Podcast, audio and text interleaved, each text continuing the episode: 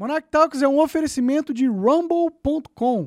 Se você quiser acompanhar os episódios ao vivo, é apenas no rumble.com/monark. Tudo bom? Tudo bom? Como que tá? Obrigado por ter vindo aí. Estou aqui tentando divulgar aqui para os meus 112 seguidores. Muita gente talvez não me conheça, mas é esse é o propósito do Monark Talks também, né? É, você já foi no Flow já uma vez. Já fui no Flow. Já fiz alguns vídeos aí legais na internet. Estou tentando de novo aí fracassar mais uma vez. É isso. Mas você quer mesmo ficar famoso na internet? É uma bosta isso aí. Eu não sei se é fama, não. É porque assim, como eu sou do Piauí e tal... E aí eu fui embora, e aí o custo de vida em São Paulo é alto, e eu tenho uma família, então o cara tem que ganhar dinheiro. Então, se for através da fama, se for através da... Que se foda, né? É. Tem que estar tentando, né? Então, tô até divulgando aqui no meu Instagram, quem quiser seguir aí pra me ajudar nesse processo também, né? Importante, importante, né? sim. Pô, exatamente. É. Mas é isso, tá tudo bem.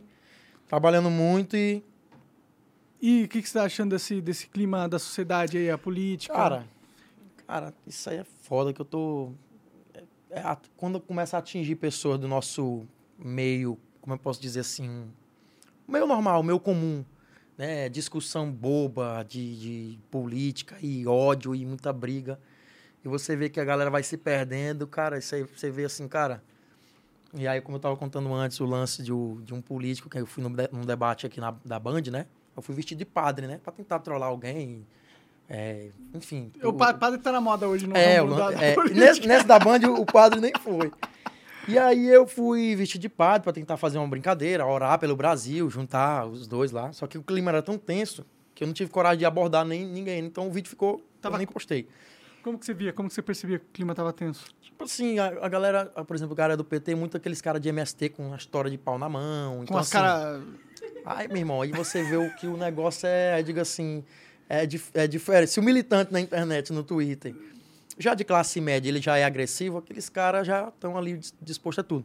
E enquanto os outros do Bolsonaro, o negócio de os fãs do Adrilles, esses caras da direita, também, tudo lá, também assim, mas, porque assim, junta muita gente comum, né? E aí eu tava lembrando do político que desceu no carro lá, desceu no carro não, saiu do debate para entrar no carro, e aí o cara falou assim, ó, o lado do Lula é o outro. Ele olhou assim para trás, aí, como eu estava falando, eu deduzi que ele disse assim, o lado do Lula, esse cara tá do lado do dinheiro. Eu falei assim, Will, esse cara aí tá se importando pouco com o debate, com a polarização. Acho que era Mercadante, né? O nome do cara. Mas ele estava apoiando o Bolsonaro, é isso? Ele estava com a turma do Lula, só que ele desceu pelo lado que estava a turma do Bolsonaro. Ah, entendi. Só que ele é um Mercadante, mano. Ele não... Aí ele o cara, não tá nem aí. Aí o motoboy, ei, meu irmão, o lado do Lula é lá. Aí ele olhou assim para trás, assim, o lado do Lula é o poder, meu irmão, o Brasil é... E aí você... Essa eleição se resume muito à eleição nacional, né? E, ao meu ver, ficou que o Senado, os deputados e os governadores, a galera não deu muita atenção, principalmente a galera da esquerda. Uhum. E aí entrou Damares, entrou... Não, teve uma... E gerou. E... Foi bem mais para a direita o Senado e o Congresso, né? Então, aí a galera tá muito impressionada nesse debate, muito resumido de que é Lula ou Bolsonaro, Lula ou Bolsonaro. Sim, é. E aí o progresso? Não tem nada. É, mas faz... Pô, qual que foi a última vez que a gente sentiu assim, caralho, o Brasil tá indo benzão, hein? Estamos evoluindo pra caralho, olha o tanto de empresa nova, olha o tanto de coisa nova acontecendo. Quando que foi a última vez que a gente sentiu isso? Acho que foi na época da que a internet estava se desenvolvendo, né? Cara, quando tinha internet, era tudo novo, novas redes sociais. Eu costumo dizer que quem mais fez pelo pobre no Brasil, ou... Porque tem o pobre, tem o miserável que não tem acesso a nada. Coisa que o pobre tem, né? Sim. Tipo um celular, Samsung, qualquer coisa assim. Quem mais fez foi a internet, né? Você vê o cara para empreender, o cara para fazer vídeo. Sim. Por exemplo, o Whindersson, que é meu amigo pessoal... Sem internet, ele não teria saído do Piauí nunca, não teria como. Então, assim, não tem política. E a internet é isso, até então, né? Porque agora está muito limitada. Uhum. Né? Tanto que aconteceu essa situação toda contigo. Não tem mais tanta liberdade de expressão quanto tinha. Não tem mais tanta liberdade. E aí, assim, nisso vem muita gente mentindo. E aí, cara, aí tá um festival de mentira. Mas, para mim, quem fez mais pelo povo pobre... Não é o povo como... É porque assim, também, o povo pobre, que a galera pode muito distorcer, No sentido de quem está na baixa ali da pobreza. Esse realmente não tem acesso à internet. Sim. Mas eu sou um cara lá de família pobre e tal, e sempre me interessei por internet. Não gostava nem de escola, então. Tipo, sabe? Só internet. Então, assim, o progresso, pelo menos na minha vida e de várias outras pessoas, foi a internet que deu. E que isso o governo não deu, política pública. Então, assim, para mim, não é a última vez que a gente foi, como tu disse, né? Feliz ou que estava tranquilo. Eu sequer lembro. Eu sei que no comecinho da internet, aqueles tempos lá do Felipe Neto, daquela turma que tu nasceu junto ali, era outro baixinho, tempo e não vai voltar, mano. Infelizmente, é uma coisa que eu vejo que não tem... Não tem mais, né? Era bem inocente naquela época. Todo mundo estava só na aventura, né? Todo mundo queria descobrir a internet e ninguém... E todo mundo colaborava, e ninguém... Não tinha rixas, não tinha treta, não tinha divisão. Não, ali era... Porque assim, cara, o foda assim, que a galera, quando ela viu que... Por exemplo, se você analisar o cenário da política, parece que a partir que Trump entrou, o assunto racismo veio à tona, homofobia. E aqui no Brasil, que é um enlatado dos Estados Unidos, também... Antes disso, parecia que não tinha gente sofrendo, parece que o Brasil não matava mais trans, enfim, não tinha esses dados. Parece que esses dados passava batido. Ah, passava na TV, não passava essas paradas? Muito pouco. Você vê assim, não existia um debate público. E aí, quando veio, a galera não ensinou conceito social pro povo.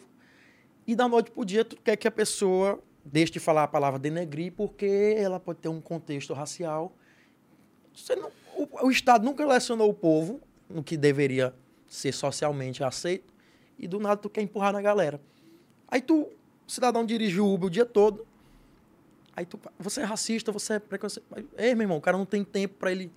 Como que ele vai descobrir que não pode falar mais denegrir? E também tem umas paradas, tipo, não pode falar mais criado mudo. Por quê? É, uma parada, umas regras muito... besta que não vai acabar com racismo. E você vê a origem de professores dizendo, não, isso aqui não tem nada a ver, tem palavras que podem ter, mas essas daqui, denegrir, essa do criado mundo, não tem nada a ver. Sim. Entendeu? E cria-se uma ideia de que aí a gente que tá no medo, mano, um tempo de medo. Então, outro dia eu tava fazendo, o Will é roteirista, trabalha comigo, né?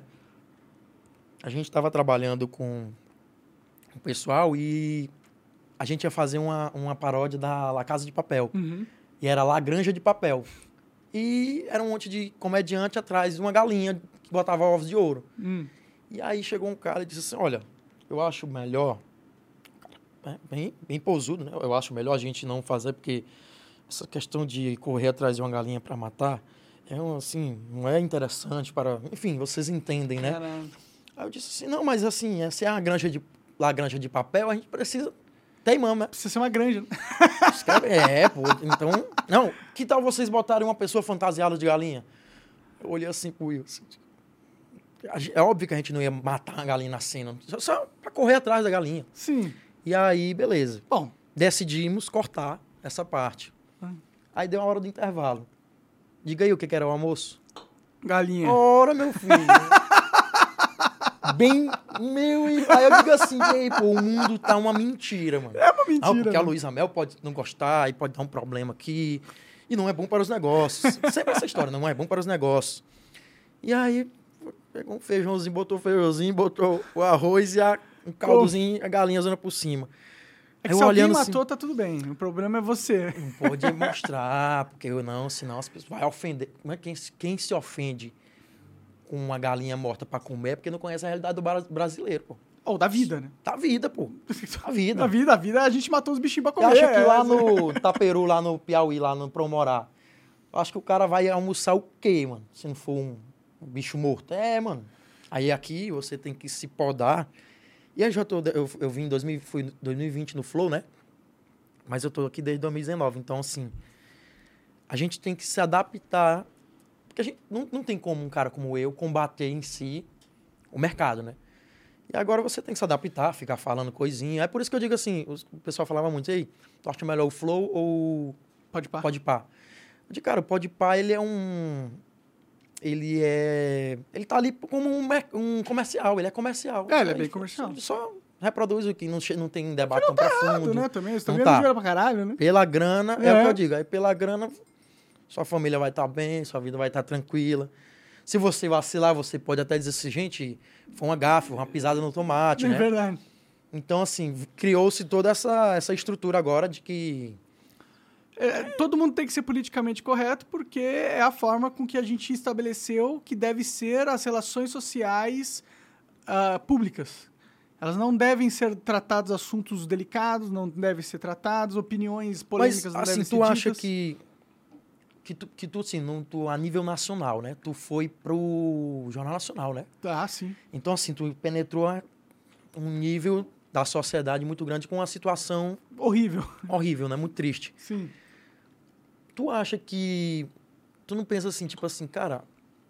Se foi uma culpa só tua ou que teve também esse mau caratismo midiático? Ah, sim. Inclusive, eu acho que, tipo...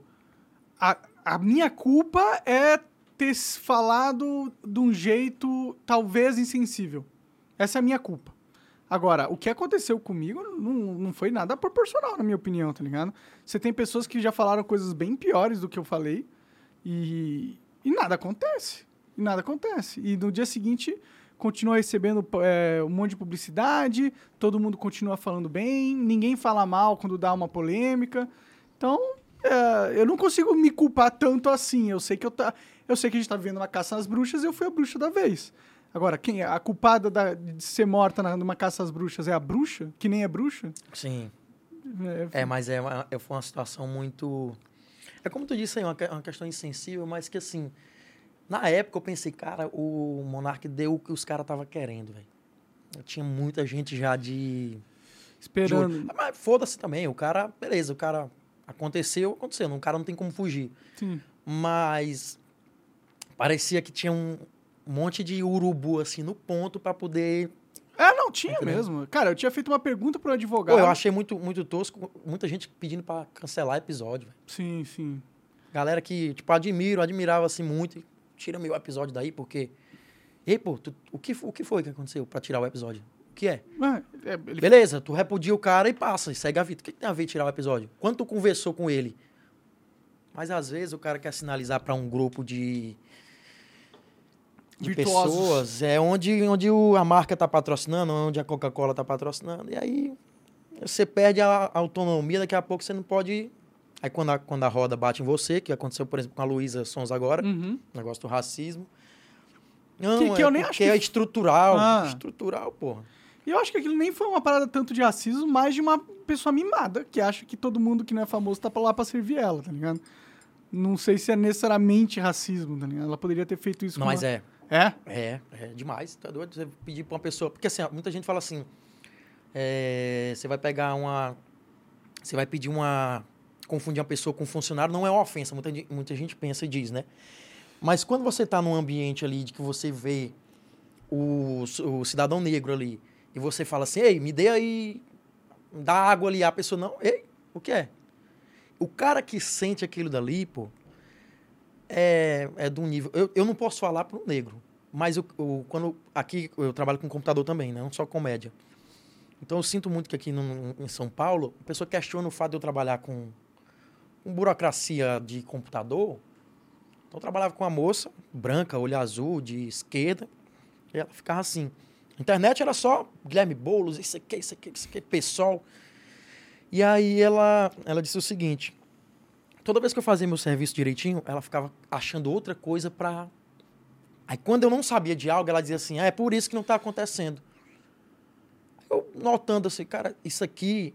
Ela tá começando a questionar o meu trabalho por eu ser um cara que eu falo um sotaque, às vezes errado, nordestino e tal. E ela não confia que um nordestino possa trabalhar com um computador. Porque ela não acredita que isso intrinsecamente. Ela pode dar o discurso que ela for, que ela quiser, que ela, não, eu sou da esquerda, nós somos aqui a favor, não sei de quê. Mas no comportamento da pessoa você nota. Então, quando uma pessoa, uma mina branca, gaúcha, sempre eu conheci ela, sempre me tratou bem. Mas quando uma mina branca, gaúcha, chega num ponto de que ela vê uma mulher negra passando e ela, ei, me traga água, cara, isso é um nível de E isso ela reproduziu um racismo estrutural, mas é dela. Tá entendendo? É dela, porque você... Pô, você não aponta pro cara que é branco e diz, me dê uma água aí. Sim, eu tô pensando aqui, teve situações que eu tava no mercado ou em alguma loja, assim, eu já cheguei em pessoas e achei que elas eram funcionários e não eram, tá ligado? Acho que era porque tava com crachá ou porque tava com uma roupa diferente. Por tipo, exemplo... Por que não poderia ser algo assim também, tá ligado? Eu fui naquela casa assombrada, né? Como é? Casa... Que teve um jornalista que fez um negócio aqui que a mulher... A casa da mulher abandonada. Casa abandonada, né? Que é a mulher ela, que estava fugindo da polícia americana lá. E lá é um bairro muito elitista, assim, residencial, de idosos e tal. E eu já estava me sentindo mal. Eu estava com o Will trabalha comigo, né? Cara preto. E aí o Will, a gente foi numa pizzaria lá. E aí o Will a gente pediu uma pizzaria, chegou, aí ele foi pegar ketchup. Aí tinha um cara na frente dele, saiu, aí ele ficou esperando. Aí ela falou assim, a mulher... Vai fazer entrega, é? Aí ele só olhou assim, mas entrega. Porque ela já presumiu que o cara aqui tava com a jaqueta e o cara é preto, que ele tava esperando uma pizza para entregar. Entendi. Então, isso daí, quando a gente, tipo assim, há 2, 3 anos que eu vim passar a entender mais, porque quando você também passa a parada, você nota que existe níveis de preconceito, né? Sim, sim. E aí, quando ele disse, cara, a mulher perguntou ali. Aí eu digo assim, cara, o foda que essa mulher, ela é o CPF, né? O CNPJ é que é mais culpado do que a mulher, na minha visão. Por quê? O CNPJ, por exemplo, era a Pizza Hut lá. Então, o CNPJ tem que treinar um povo, o funcionário dele, pro cara não chegar e ver um cara preto e dizer que o cara é... É entregador, porque obviamente. Aí tu vai reproduzindo. Então, assim, o CNPJ não faz isso. Aí o cara, ele não se zangou, mas ele poderia se zangar com a mulher. Mas a mulher, ele entende. Cara, essa mulher é outra pessoa que tá no corre dela. Perdidona. É, tá trabalhando, tá só precisando trabalhar. Então, assim, aí chega uma propaganda da Pizza Hut e faz o seguinte, bota e finge que defende o preto, o gay, não sei o quê, só que na hora de fazer a execução não treina o próprio funcionário. Sim, é só imagem, né? Só imagem. É só aparentar ser... Então, assim, é importante falar, beleza, entender, fazer o povo entender os conceitos, mas quando ele vem sem por exemplo, na escola, eu nunca entendi, nunca estudei isso, uma parada dessa. Sim. Nunca estudei. Então, você vai reproduzindo um monte de preconceito que pra você não é, mas o cara que passa toda vez, né? Pra você que eu digo, pô, pra pessoa pode não achar que seja, mas o cara que passa sempre... incomoda. E quando, nesse caso do computador, eu comecei a falar assim, não, eu tô achando que é isso. Vou fazer um teste. Na próxima vez eu vou ver como é que é o comportamento, se ela vai pro mesmo caminho, questionar. Porque eu não tô fazendo trabalho... Veja, se eu estivesse fazendo o trabalho errado, eu tava... Beleza. O trabalho tá sempre normal. Aí começa para coisas irrelevantes do trabalho que o cara tá fazendo. Mas isso aqui não era assim. Você podia ter usado esse atalho. Tipo assim, eu não trabalho na parte, como é que eu posso dizer, de programação do YouTube, não. Eu trabalho na parte burocrática, eu envio umas planilhas, faço umas coisinhas, um resumo e tal. Fui enviando. E sempre fiz direitinho. Quer derrubar um vídeo? Vou lá e derrubo. Consigo, beleza. Parada que eu sei fazer. E trabalho com isso também. E aí era um questionamento. E ela já tinha me conhecido pessoalmente. Você trabalha pro YouTube? Não. Eu presto serviço que eu mexo com canais, entendeu? Alguns canais. Mas é uma parte de, tipo, rights man, content, ID, essas coisas assim. Então, como é que um cara de Nordeste vai saber mexer com isso? Eu gosto de YouTube desde 2007, né? O meu canal, por exemplo, é desde 2007. É, um ano depois do YouTube lançar, bem no começo mesmo. Então, assim, eu já mexia com muita coisa, AdSense, ficava sempre curioso, mesmo fodido. Por isso que eu falei naquele lance da internet ter feito muito pelo pobre. E aí a curiosidade ia me fazendo pesquisar nova coisa. Então, quando você vê a galera assim, aí questiona a tua função ali e tal, e ela já tinha me conhecido pessoalmente. Então, ali eu descobri, né? Eu tô passando por isso aqui. Então, aí às vezes cresce essa história e vê um caso desse da Luísa, não tem nem como ela reproduziu a parada estrutural. Beleza. Mas ela ficar se apegando que todos somos assim, pera lá, né, mano? Bom, todo mundo ela fugiu da raia, né? Sim, sim. Mas eu acho que é justo falar que todo mundo tem preconceitos, né? Até Todo mundo tem preconceito. Ninguém é perfeito, é o sábio ancião não, que só reproduz sabedoria plena, tá ligado? Na vida. Todo mundo tem. A questão, assim, o quão os níveis são. Por exemplo, esse dia eu tava vendo um negócio de Nordeste aí, que o Lula foi mais votado no Nordeste e muito preconceito aconteceu, sim, dizendo que o povo é burro porque votou no Lula. Mas muita gente fala, aliás, pouca gente fala que no Nordeste existe muita homofobia e machismo. Muita, mano. Muita homofobia e machismo. Então, assim, vem artista da Globo falar, nossa, Ingrid Guimarães, o Nordeste é a salvação moral do meu país. O Nordeste é um lugar que não sei o quê. Aí eu digo assim, pô, eu morei a vida toda no Piauí e tal.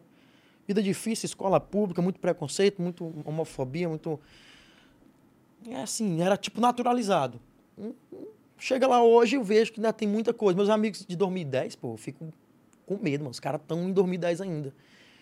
Mesmas piadas, passa uma mulher bonita, fala assim, eita, rabão, não sei o quê. Só besteira, mano. Caramba. Aí você vê que vem uma mulher da Globo, nunca pisou o pé no Nordeste pra morar.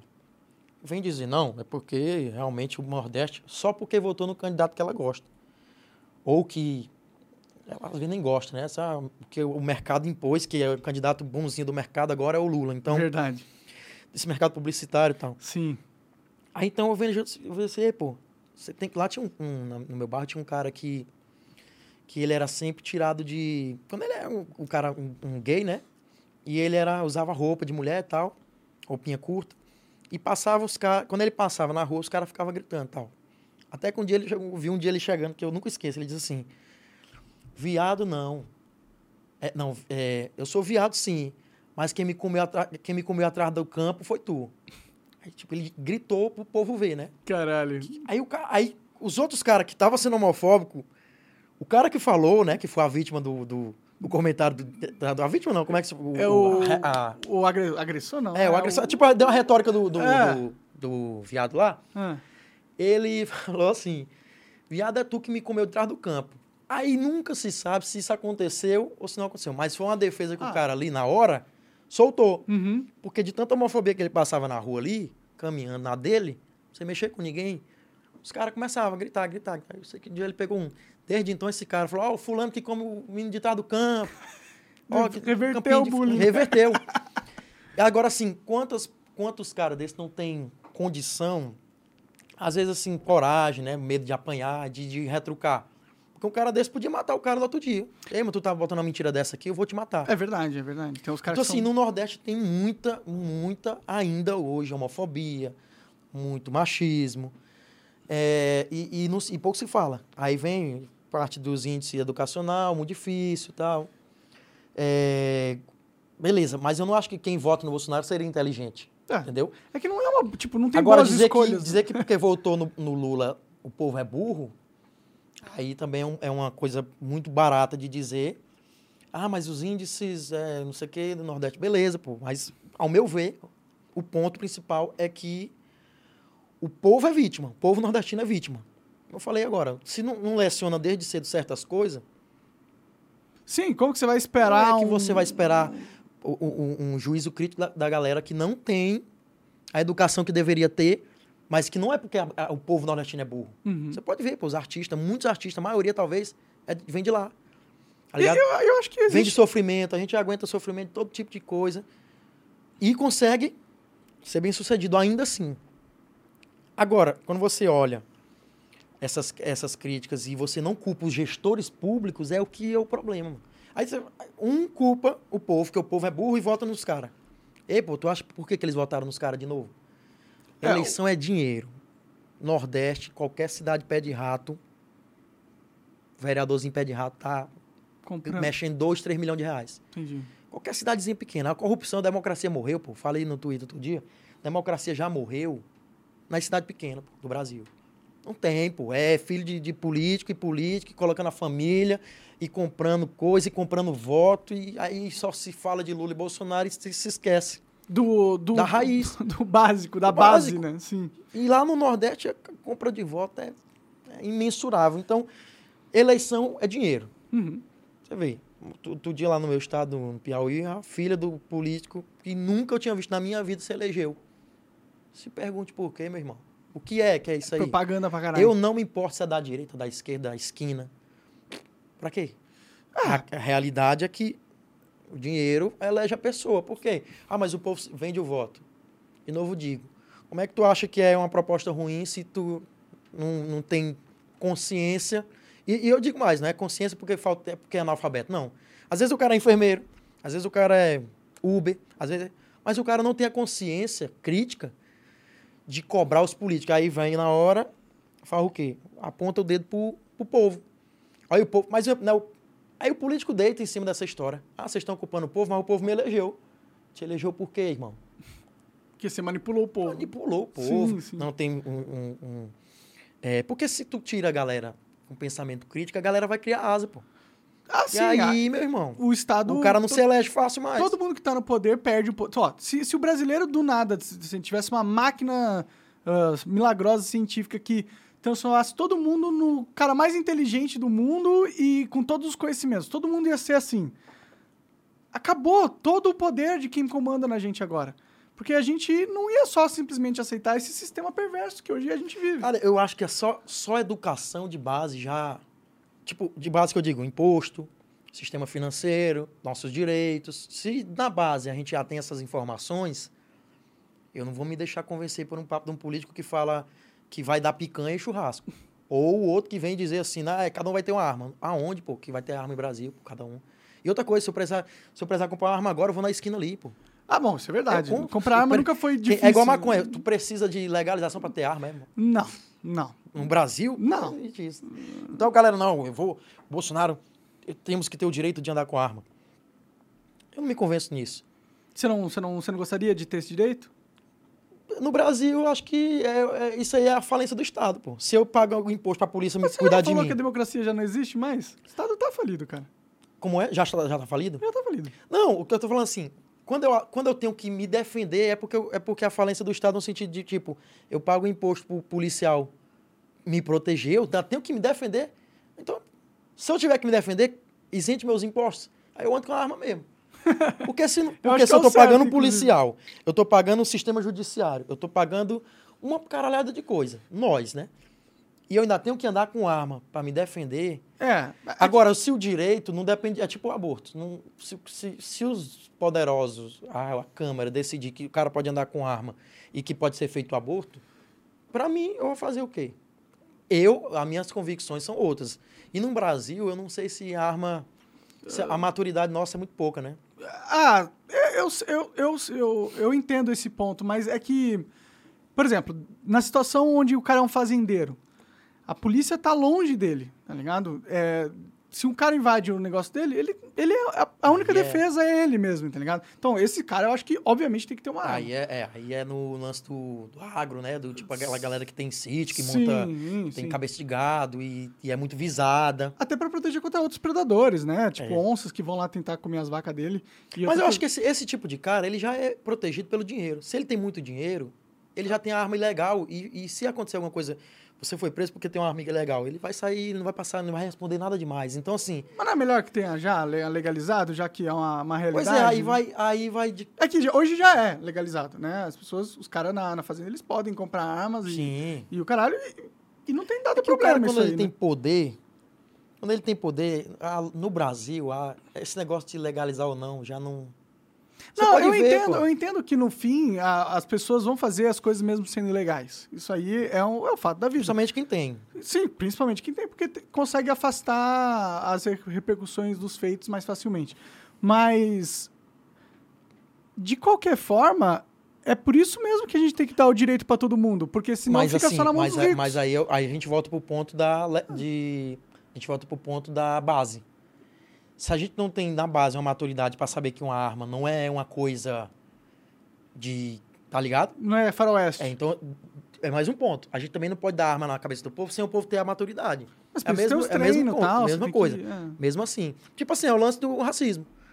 Tipo, como é que a gente vai exigir que o cara do Nordeste, do interior do Nordeste, largue de ser homofóbico e machista, se não foi dada a ele uma consciência mínima, tá ligado? Então, assim, como é que eu posso exigir que o cara... que vai pelo direito de ter arma, ele tem a arma, mas ele não tem a consciência de saber usar aquilo, entendeu? E qualquer briga de bairro, de trânsito, ele pode aloprar. É, mas a gente prende ele se ele aloprar, né? Aí vai virar... Aí não sei o que pode virar, entendeu? Mas eu acho que a legalização... Porque você já não falou que já tá todo mundo com arma, quem quer ter mesmo? Pois é, a legalização... Então, a legalização é só um detalhe, entendeu? É, então, é tipo... É só pra gente reconhecer como que a vida funciona, tá ligado? As pessoas têm armas, elas gostam de armas. A cultura de arma nos Estados Unidos é muito diferente da nossa. E o lance de punitivo lá é outro, né? Então, que se tu mata o cara aqui, tu fez um assalto, matou o cara. É capaz de tu sair 2, 3 anos, se tu for preso, de fato. Não, isso é verdade. Lá não. Essas leis são bizarras. Aí diga assim, mas todo mundo anda nos Estados Unidos com arma, por isso que é seguro. Não, ela anda com arma porque tem lei, né, mano? Porque tu, a primeira instância, tu já vai pra cadeia. Eu tenho um exemplo muito bom que eu tava assistindo, que eu chamo de Stranger Things, né? Stranger Things, né? Os cultos falam... Estou assistindo o Stranger Things lá, e a 11, né? Assisto dublado, eu sou povão. Aí ela quebra um... Não sei se vocês assistiram. Ela quebra o patins no nariz da outra menina. Caralho. Na próxima cena, ela já tá naquele escamburão de descendo pra cadeia. Sim, sim. Aí lá é o seguinte, você vai responder... Você vai provar a sua inocência preso. Aqui não, meu irmão. Aqui é uma... Aberta. Ela foi presa em flagrante? Não sei. Eu não sei, não vi a cena. Não, ela foi pega no lugar. Tipo, levou deu uma pancada no nariz da menina, já de cara foram na casa dela e prenderam ela, porque ela tava na casinha do cara, do doidinho lá. Então, assim, você foi acusado de agredir uma menina, muita gente viu, você vai presa. A próxima cena ela entrou no carro, a próxima cena ela tava num camburão daqueles que vai... Aquela cena de deserto, né, que leva o povo no deserto lá, aquela cena clássica. Eu falei, caralho, que doido. Até perdi o raciocínio da série pra ficar analisando, caralho. Que é isso. Depois fui ver, né, Espanha, Canadá, tudo é primeira instância. E aí volta até o lance do Lula, né? Lula, num país sério, Lula inelegível para o resto da vida. É verdade. Então aqui o cara tá pinotando aí falando de cerveja e picanha, o povo duvidando da capacidade mental do povo, e muita gente se convence, né, por cerveja e picanha. Que história é essa? Que talvez ele esteja duvidando, picanha, ele saiba qual é, né? Sei lá, velho. A galera se convence que o que eu não admito é uma galera jovem se convencendo por... Que história é essa? É que o Bolsonaro, ele vai dar um golpe, ele é fascista, entendeu? É, então, se você tem sã consciência, você não vai votar no Bolsonaro, você tem que votar no Lula pra impedir o golpe e o fascismo, pô. E essas pesquisas aí, pô, a canalista que foi isso aí. Então, você vê que... Não, e não se fala. São certíssimas, tá, sempre. A Gazeta foi censurada, né? Você tá falando contra a ciência, hein, cara? Tá vendo? Esses são os argumentos, tá ligado? Esses são os argumentos. Não, e se você fala... A pesquisa fala que vai ser uma coisa, é uma coisa totalmente oposta, e se você duvidar da pesquisa, você é contra a ciência. Essa é a parada, esse é o Brasil que a gente tá vivendo, tá ligado? Não tem mais nenhum debate sério de verdade. E tem que ser muito maluco pra achar que ia dar menos que 40% pro Bolsonaro. É você não conhecer mesmo nada de ninguém. É você não olhar na rua. Quando teve o 7 de setembro e tinha milhões de pessoas na rua, cara. 37%. Gente, vocês estão... O cara sobe no palanque, junta um monte de gente. E, pô, tem alguma explicação nisso aí. Tá aí eleito um monte de... O astronauta, a Damares, o filho dele, o Nicolas como mais votado. Sim. E um monte. Nossa, ano que vem vai ser foda, né, cara? Vai ser uma briga eterna nesse Congresso ali. E aí o 26, o Bolsonaro volta e fala, olha aí, ó. Aí volta como Salvador de novo e vai ficar na gangorra. E tipo, eu acho que também a oposição aos dois é fraca, né? Porque tem que ser mais forte de alguma forma. Não tem oposição a não ser os próprios... A única oposição ao... Quer dizer, tem uma oposição ao Bolsonaro e ao Lula, sim, né? Tem a galera mais... Ciro, né? Ciro, tem a galera do Novo, MBL, essa galera. Mas é muito... Por exemplo, tava vendo o Fernando Holliday agora, voltou pro lance do Bolsonaro. Quer dizer, se a galera perde a coerência no meio do caminho, aí não vira oposição, né? Vira poder, vira jogo de eleição. Já tipo, não existe eu acho que os caras tentam fazer alguma coisa interessante na política, mas... Na primeira oportunidade, o Moro ficou falando de Bolsonaro no final da campanha, para poder tentar se eleger. Conseguiu, né? Conseguiu, sim. Então, bem assim, votado, inclusive. Agora sim, eu acho que o Moro pode ter dizer assim, não, eu me elegi por mim. Agora ele pode abandonar. Ele disse, eu só usei vocês que caíram no papo. Bom. Política seria, né? Sim. Mas esse lance de pesquisa me incomodou muito, cara, que eu ficava conversando muito assim com os meninos aqui, meus amigos, trabalham comigo. Cara, 40, 36, Lula, voto útil, Lula primeiro turno. Eu digo, bicho, aí aconteceu porque, cara, não é possível que ia... O que você acha que aconteceu? Você acha que foi um erro estatístico dos caras ou uma parada proposital? Eu acho que é um misto de tudo, cara. Eu acho que é mais um desejo de quem fez a pesquisa do que um desejo do povo, né? Faz sentido, né? É um desejo... Eu quero que o Lula ganhe, vamos lá. Vamos construir a pesquisa para que favorecer ele de algum jeito na hora que a gente vai perguntar. Será que eles fizeram isso? Eu não sei também o que aconteceu, entendeu? Eu não sei. Porque, assim... Para onde eles caminham, eles estão errados. Porque se foi só incompetência, eles são incompetentes, uma coisa seríssima. Sim, que afeta muito o destino do país. Sim. Manipula o povo. Você acreditou nas pesquisas que saíram agora? Eu olhei para aquilo e caguei. Eu olhei assim e falei, ah, tá, IPEC, você tá falando isso? Foda-se. Errou em São Paulo. Eu não acredito em nada. Errou no Rio, errou em São Paulo, errou para presidente. Então, para que serve uma pesquisa que aponta um cenário que não é... O cara que tu admira muito, o Glenn, né? O Glenn Greenwald. O Glenn postou algumas coisas a respeito disso. Diz que sempre favorece a esquerda. E a gente sabe que o meio, né, o mainstream ali, o jornalismo, os artistas, eles são todos desse espectro. Todos militantes. E aí, quando você vê assim, cara, será que é aleatório? Ou será que tá rolando um... É, e assim, isso não quer dizer que eu votaria no Bolsonaro ou que o Bolsonaro seja uma opção. Mas quando você usa desses elementos aí de sujeira, pô... ilude a cabeça do povo e ilude, mano. Ilude. Aí faz, querendo ou não, tipo, eu não acho o Bolsonaro um bom presidente porque a situação do Brasil não melhorou nos últimos 4 anos. Os caras falam assim, caralho, teve pandemia, Monark, porra. Com a pandemia não dava pra melhorar também, né? A pandemia, o Bolsonaro era pra se eleger primeiro turno. Se não tivesse pandemia? Se não fosse louco, pô. Não, com a pandemia. Ah, tá, com a pandemia. Se o Michel Temer tá na presidência daquela, ele só faria o simples. Vacina, né? Vamos pra vacina. Aí vem esse papo, a economia a gente vê depois. Irmão, a única coisa que favorece a economia, que favorecia a economia, era a vacina. É verdade. Não tinha nada mais pró-economia que a vacina. É verdade. E quem foi que ficou contra? Esses malucos. Então, assim, vem com esse papo para enganar eleitor. A economia a gente vê depois. Beleza, muita gente realmente teve que trabalhar durante a pandemia sem opção nenhuma. Mas o lance da vacina era justamente para favorecer. Ah, mas a vacina demora tantos anos para ir para o mercado. Eu digo, bicho, quando você tem uma necessidade que está afetando o bolso... Os caras dão um jeito. Meu irmão, essa vacina é uma semana você faz, pô. É dinheiro. Onde tem dinheiro, tem solução. Não tem conversa. O dinheiro manda, meu irmão. É verdade. Não tem como... Você... Vacina muito rápida. Mas estou estranhando essa vacina. Sim, pô. Tu quer comparar uma vacina com sarampo?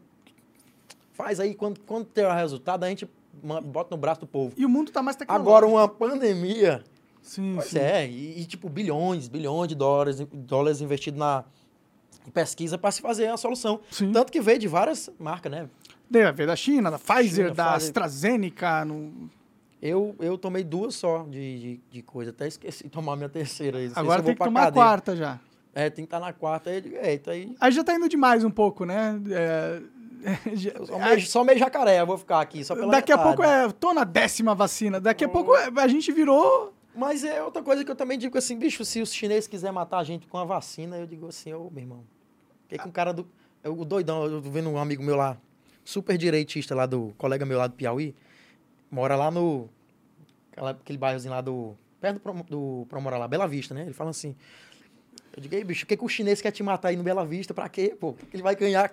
Não, eu estou planejando aqui, os chineses lá, vamos matar um cara lá no Bela Vista com uma vacina no braço.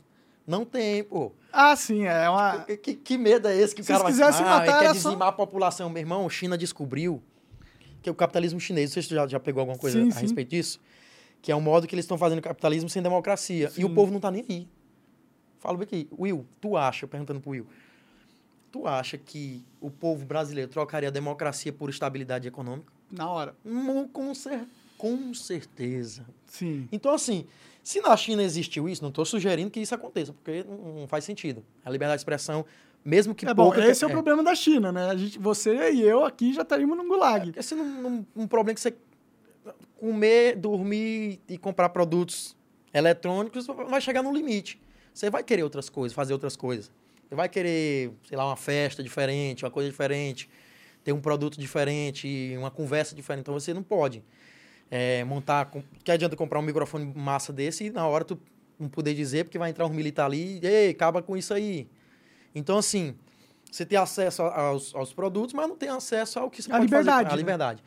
Então, você tem certas coisas. Mas eu acho que o brasileiro trocaria. O brasileiro, não, na hora, nós somos aqui... Eu acho que tem muito bolsonarista que apoiaria o golpe. Eu acho que tem. De esquerda também. Eu também. Os caras estão... Então, assim, quando você tenta posicionar um pensamento equilibrado, por exemplo, eu estava falando agora das armas.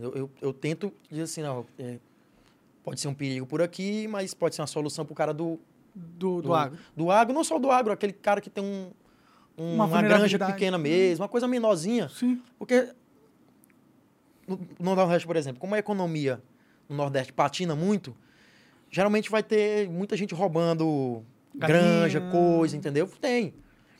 E aí, chega na eleição, os caras torram dinheiro danado e as pessoas não enxergam que o problema é o gestor público, enfim.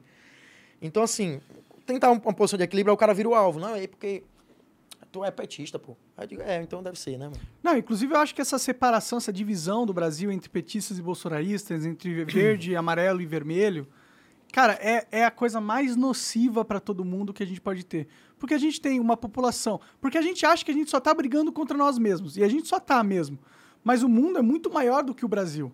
E existem muitos outros países que eles não estão brigando entre si e estão brigando contra a gente. Fala assim, o Brasil é um país pacífico, ninguém ataca a gente. Meu irmão, as guerras hoje elas não acontecem mais com armas. Não. Tá, acontecem, né? Você tem a Rússia ali na Ucrânia, dá pra chegar nesse nível. É na hora que o cara quer mostrar força, né? Como o cara da Rússia lá. É, sim, mas a guerra hoje é feita através da mente. É feita com propaganda, feita com mentira, manipulação, chantagem, extorsão. Um livro ruim na mente é tão nocivo quanto uma arma na mão, né? Então você pega um livro com muito cocô e tu lê, tu consome, tu reproduz. E você acreditar naquele livro, sim. Porque se você vê as ideologias nefastas do mundo, elas são na caneta, pô. Assim. Não foi um cara que chegou numa roda e... Ei, meu irmão... Toda ideia errada já foi escrita. Vamos tomar o meio de produção. Aí o cara diz assim, o que mais? Não teve isso, não. Teve uma canetada. O seguinte, assim, assado. Manual. E você vê... cara, aí quando entra na parte artística do brasileiro, do Brasil, eu acho que a gente tenta ser muito Hollywood. Tinha assim, um cara postando assim, vote. Tem essa campanha nos Estados Unidos, é pra votar, né?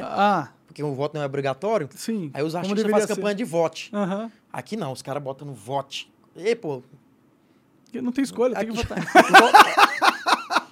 Tu quer ser o quê? O DiCaprio? Se bem que, bom, dá pra ser só no Willian. Votar. E o DiCaprio, eu tava já entrando nesse lance do DiCaprio. Te dá uma raiva esse negócio das celebridades? Artista, ou ele... É porque eu acho que o cara é genial. Quando ele mente, ele também é um gênio. É bom. Por exemplo, o DiCaprio, ele fala o seguinte... Ele pega 5 milhões de dólares e diz assim, doa lá para a Amazônia, lá, para a gente ver o que a gente faz. E aí tu pega essa informação, divulga para a imprensa do mundo. Tu bota na caneta, o DiCaprio ganhou mais de 5 milhões de mídia gratuita, porque ele deu 5 milhões de dólares para a Amazônia. Porque ele sai como um cara bom. Uhum. Aí o que acontece? Ele vai divulgar o novo filme dele, Não Olhe Para Cima. Uhum. Aí a imprensa já tá com a gente, então vamos botar o filme. Aí, mídia gratuita, o filme dele. Então, na verdade, quando o cara está fazendo uma doação, filantropia, nesses moldes, ao meu ver, ele está investindo. Eu tiro 5 milhões aqui do meu bolso. A Coca-Cola aí tem? Tem. Eu tiro 5 milhões do meu bolso e aí eu invisto estou investindo na publicidade gratuita. Eu estava vendo um dado sobre o Trump, que disse que ele teve, parece que, 2 bilhões em mídia gratuita, quando ele falava uma frase absurda. Sim, a mídia ia... O Bolsonaro também. Isso, aí a mídia postava e ele ia pro Twitter dele. Disse, não foi bem isso que eu quis dizer. Aí, ele ganhou, com uma avaliação de um dado lá, em média, quase 2 bilhões em mídia gratuita se ele fosse pagar. Uhum. Então, o artista já ciente disso, já toda hora ciente disso, ele faz isso para ele ganhar essa mídia gratuita. Tem dois lados da mídia gratuita. Tem o lado de você fica da galera politicamente correto e a galera vai te dar a mídia gratuita porque você tá do lado deles. E tem o lado de você... Na ânsia por querer detonar a direita, o cara divulga. Mas aí o foda é que a mídia gratuita é super positiva. Tipo, o Leonardo DiCaprio, o filantropo, o bilionário, o famoso legal. E aí a outra é Donald Trump, um merda, um xenofóbico, um racista, um não sei o quê, entendeu? Mas na hora da eleição se converte, você percebe. Porque as pessoas não acreditam na mídia. A pessoa não acredita. E mesmo que ela acredite, ela fica assim, não, mas... peraí, ele já tá falando isso aqui, outra coisa no vídeo dele. É, cara, e aí a militância dele vai tratar de dizer assim, ó, o vídeo que ele quis dizer foi esse, não foi bem aquele. Então, assim, vai espalhando e você usa... Aí você descredibiliza a imprensa também. Sim. Com isso também, tem uma tática também que é meio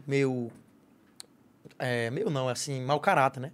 Você descredibiliza a imprensa com isso também, mas... Você acha que é mau caráter? Quando você pega uma... É porque ele tá trocando o mau caratismo, entendeu? Um tá mau caráter com ele e ele tá trocando o mau caratismo, entendeu? Eu não acho que é mau caratismo, porque seria se a mídia tivesse realmente credibilidade. Aí seria mau caratismo. Por isso que eu digo, eles estão trocando. Não, é... A mídia é mau caráter, o cara tá jogando com essas armas aí, pô, eu vou jogar com as armas também. Então, mas é que eu não acho que ele tá sendo mau caráter por falar que a mídia é uma merda, tá ligado? Ele tá só... Não, ele evidenciou que... na verdade, ele evidenciou que... Um fato. Que a mídia é biased, né? A mídia tem lado e te manipula, né? É. Porra, mas isso é totalmente errado, né? E se o cara tá falando que isso acontece, é bom pra gente saber que isso acontece. Quem se vende... O ponto é assim, quem se vende como o imparcial não é o político. O político, ele diz, eu tenho definições de pensamento. Sim. Quem se vende como imparcial... que não deveria entrar em competição de ambos mau caráter, é a imprensa. A imprensa não poderia estar sendo ela o mau caráter, entendeu? Porque ela se vende como a imparcial, como isonomia e tudo mais. Uma verdade. A verdade, democracia, blá, blá, blá. Então, assim, o político, eu sei, ele defende o quê? Arma, defende não sei o quê, direita, é contra o aborto, é pró não sei o quê, pró-família. Você sabe o que ele defende. Uhum. A democracia, a imprensa deveria ser imparcial. Então, assim, eu vejo que é mau caratismo porque o cara também faz uma militância dele, joga e tal. É porque é a política. Infelizmente. É o jogo, né? Infelizmente. É. Mas se ele vê que um lado tá batendo nele, e não é o lado político, a imprensa se tornou um lado político. Ah, sim. E isso é um problema. Você vê a Gazeta do Povo aqui, que patrocina aqui, né? Sim, patrocina. Eu tava vendo. E tá a Gazeta do Povo foi censurada pelo... TSE. Pelo... TSE. TSE porque é uma notícia que aconteceu. É. E ninguém fala... Não, isso é bizarro. Cara, isso é bizarro. Assim, caraca, cadê a galera? Fala, não tem... Não, é tipo, a gente já está vivendo numa ditadura. Quando o jornalista é censurado por postar a verdade, não é uma democracia. Não é uma democracia. Por que a gente fica achando que o Brasil é uma democracia, cara? Eu não entendo. Só porque a gente vota? Pronto, esse eu digo muito. Agora você parece que você... A gente está sintonizado nisso. Num sentido de... Eu digo do Piauí, por exemplo. As pessoas no Piauí acreditam que existe democracia porque tem direito ao voto. Democracia é uma parada muito maior, pô. Sim. Isso que chamam de democracia liberal, né? Nos Estados Unidos e outro Canadá, esses lugares, democracia liberal. Porque aí fala assim, não, mas o capitalismo está destruindo o mundo. Eu digo, sim, dentro do capitalismo tem um sistema de imposto. Cadê? E aí? Ah, temos que implantar o socialismo porque no capitalismo é exploração. Ei, meu irmão, tem 3 trilhões na mão do Lula por ano, na mão do Bolsonaro. 3 trilhões na mão do gestor público. Então, não é problema. O capitalismo... Aí você tem que dividir a culpa, se você está culpando o capitalismo sozinho. Uhum. Então, assim... eles culpam o capitalismo, mas não percebem que a política é o problema. Oxe, quando tu vai para a polícia que está... A gasolina, quem está pagando? É o povo que trabalha. E trabalha precisando de uma troca de serviço. Bem, serviço e produto. Para mim, eu vejo assim, tipo... O capitalismo é um carro, tá ligado? É um carro foda, turbo... volante hidráulico, couro no banco, tudo bonitão. E aí você pega e coloca um cara que dirige mal pra caralho pra pilotar esse carro. E aí fala, pô, o carro tá dirigindo mal, culpa do carro. Não, caralho, não é culpa do carro. É o cara que tá pilotando essa merda que não sabe usar o potencial do carro. E ele não fez nada pra ter acesso àquele carro, né? Ele ganhou um concurso de popularidade, né? É, um concurso de popularidade. É, o populista nasce aí, né? Sim. E eu fico muito incomodado quando eu vejo as pessoas batendo no capitalismo, mesmo que seja de maneira clichêzinha, de militante, que eu fico pensando, cara, o capitalismo, obviamente, não é perfeito, mas é o sistema mais usual. Perante tudo que já foi testado aí, é usual. Uhum. E em algum momento alguém diz assim, ei, isso aqui tá dando errado, o patrão tá enrolando muita gente. Vamos criar um sistema de imposto, que todo mundo vai ter que dividir para compensar quem não tem muito. Foi criado o sistema de imposto. Brasil, nós temos trilhões, trilhão é dinheiro demais. É o que eu estava falando. Uma secretária, estava assistindo um debate no Piauí, secretária da prefeitura da capital do Piauí, Teresina. Ela dizendo assim, eu deixei 2,5 milhões. Eu falei, sim, bicho, tu tem ideia com a secretária para uma prefeitura, mexeu com 2 milhões e deixou lá na conta disso. Depois que eu saí, sumiu esse dinheiro.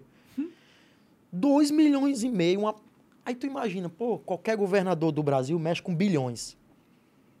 Aí tu vê o orçamento secreto do negócio do Bolsonaro aí. 30 bilhões. 30 bilhões, ou talvez mais. Aí no fim das contas, no ano dá trilhões de imposto.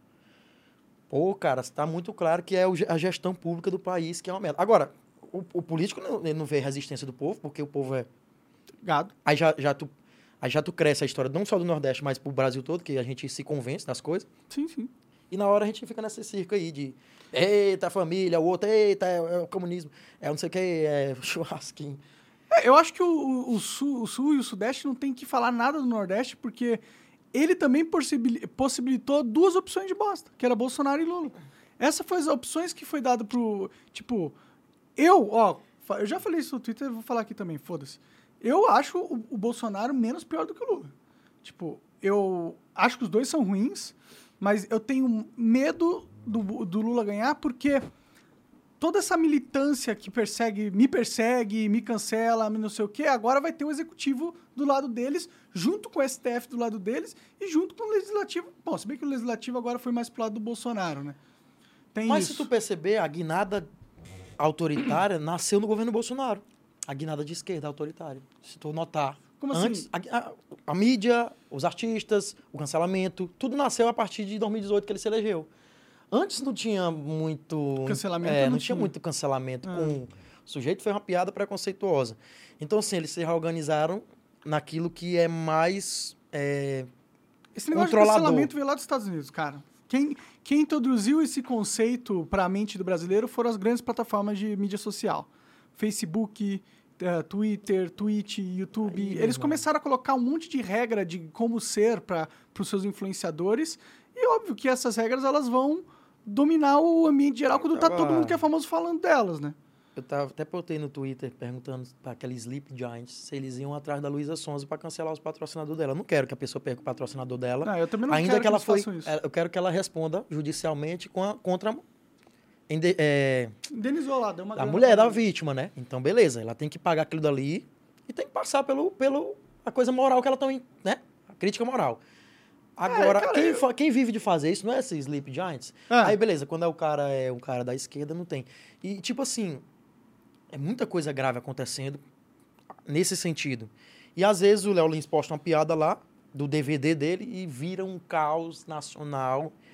Eu não sei se é para cortina de fumaça ou o que é, mas vira um caos e esse cara é um babaca. Diz, pô, mas aí é um DVD do cara, no show dele, uma piada daquela, para o público dele. Eu já tenho uma opinião polêmica, foda, talvez. Eu acho que ninguém tinha que ser cancelado, cara. Tipo, a Luísa Sonza não tinha que ser cancelada porque ela vacilou nesse momento ali, tá ligado? Ela cometeu um erro, acontece, tá ligado? Eu acho que o cancelamento dela é mais porque ela... É porque a gente tá com raiva... Ela culpou a vítima. A gente tá com raiva porque ela representa um lado que cancela todo mundo.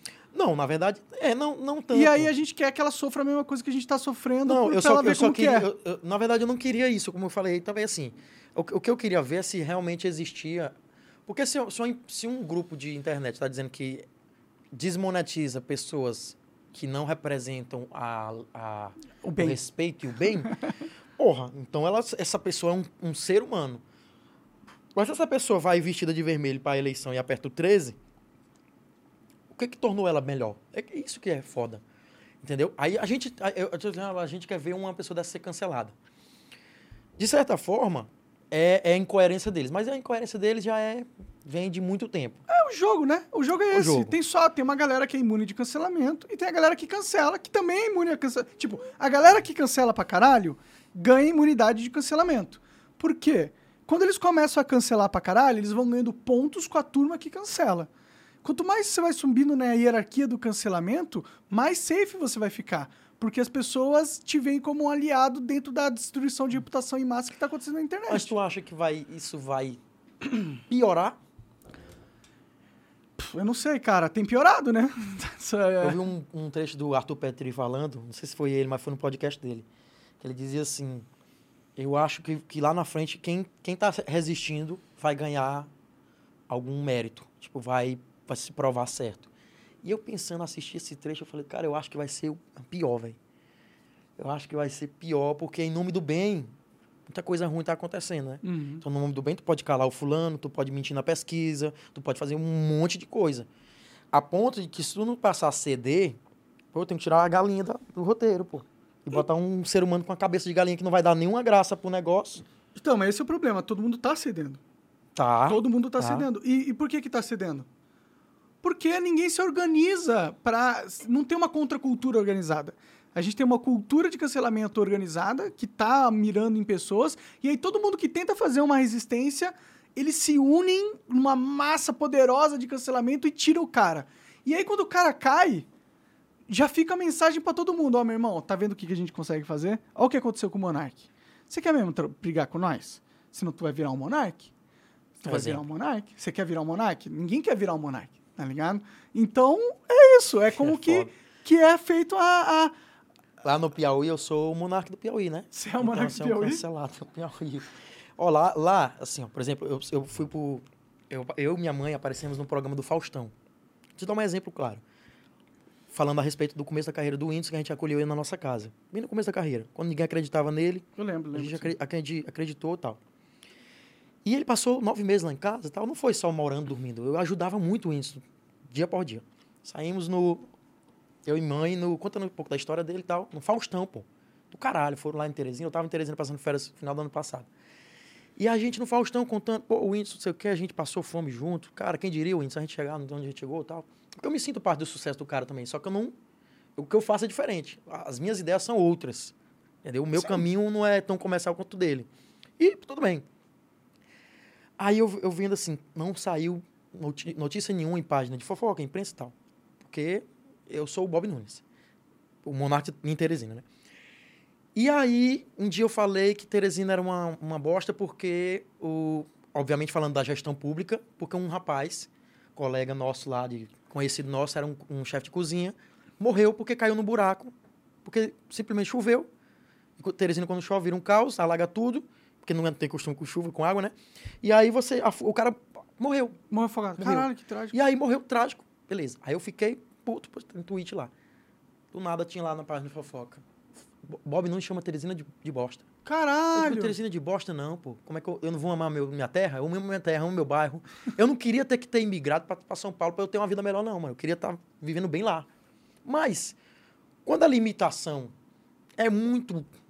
E eu relutei, cara, não saí. Então, assim, aí bateram. Aí eu fiquei pensando, cara, participei do Faustão, fiz um monte de coisa legal. Trabalhei um tempo com Tiro Lipa. Projeto que ele teve, Tiro House, muito bom com o Will. O Will também é de Teresina, ninguém falou, aconteceu nada. Aí quando eu vou lá e falo uma coisa, virou um problema. E aí o engajamento do ódio, né? Ah, se esse cara já é ruim previamente, eu vou bater nesse cara. Então, assim, isso com o Bob. Se tu dimensiona para nível nacional, é a mesma coisa. Tu pode fazer 50 coisas bacanas. Tu pode ter dado trabalho para não sei quanta gente, tu montou mais o Igor o Vênus, não sei o quê, deu oportunidade pra mulher, fez o podcast do cara lá, do professor Paulo, um monte de coisa do caralho. Não virou. Não que eu espere que notícia boa venda, porque o povo quer a desgraça. Não, sim, aí do nada mas quando aconteceu uma oportunidade boa na minha vida, dentro da minha cidade, a galera ignorou. E pra mim foi muito importante, pra minha mãe foi muito importante. Você imagina, você tá na estreia do Faustão, praticamente. E você aparece em rede nacional, pô, eu falando com minha mãe sobre um cara que virou uma estrela nacional do caralho, número 1, genial, inteligente. Aí não virou. Aí quando eu falo que Teresina é bosta porque um sujeito morreu, que não era pra estar morto, era pra esse cara estar vivo agora.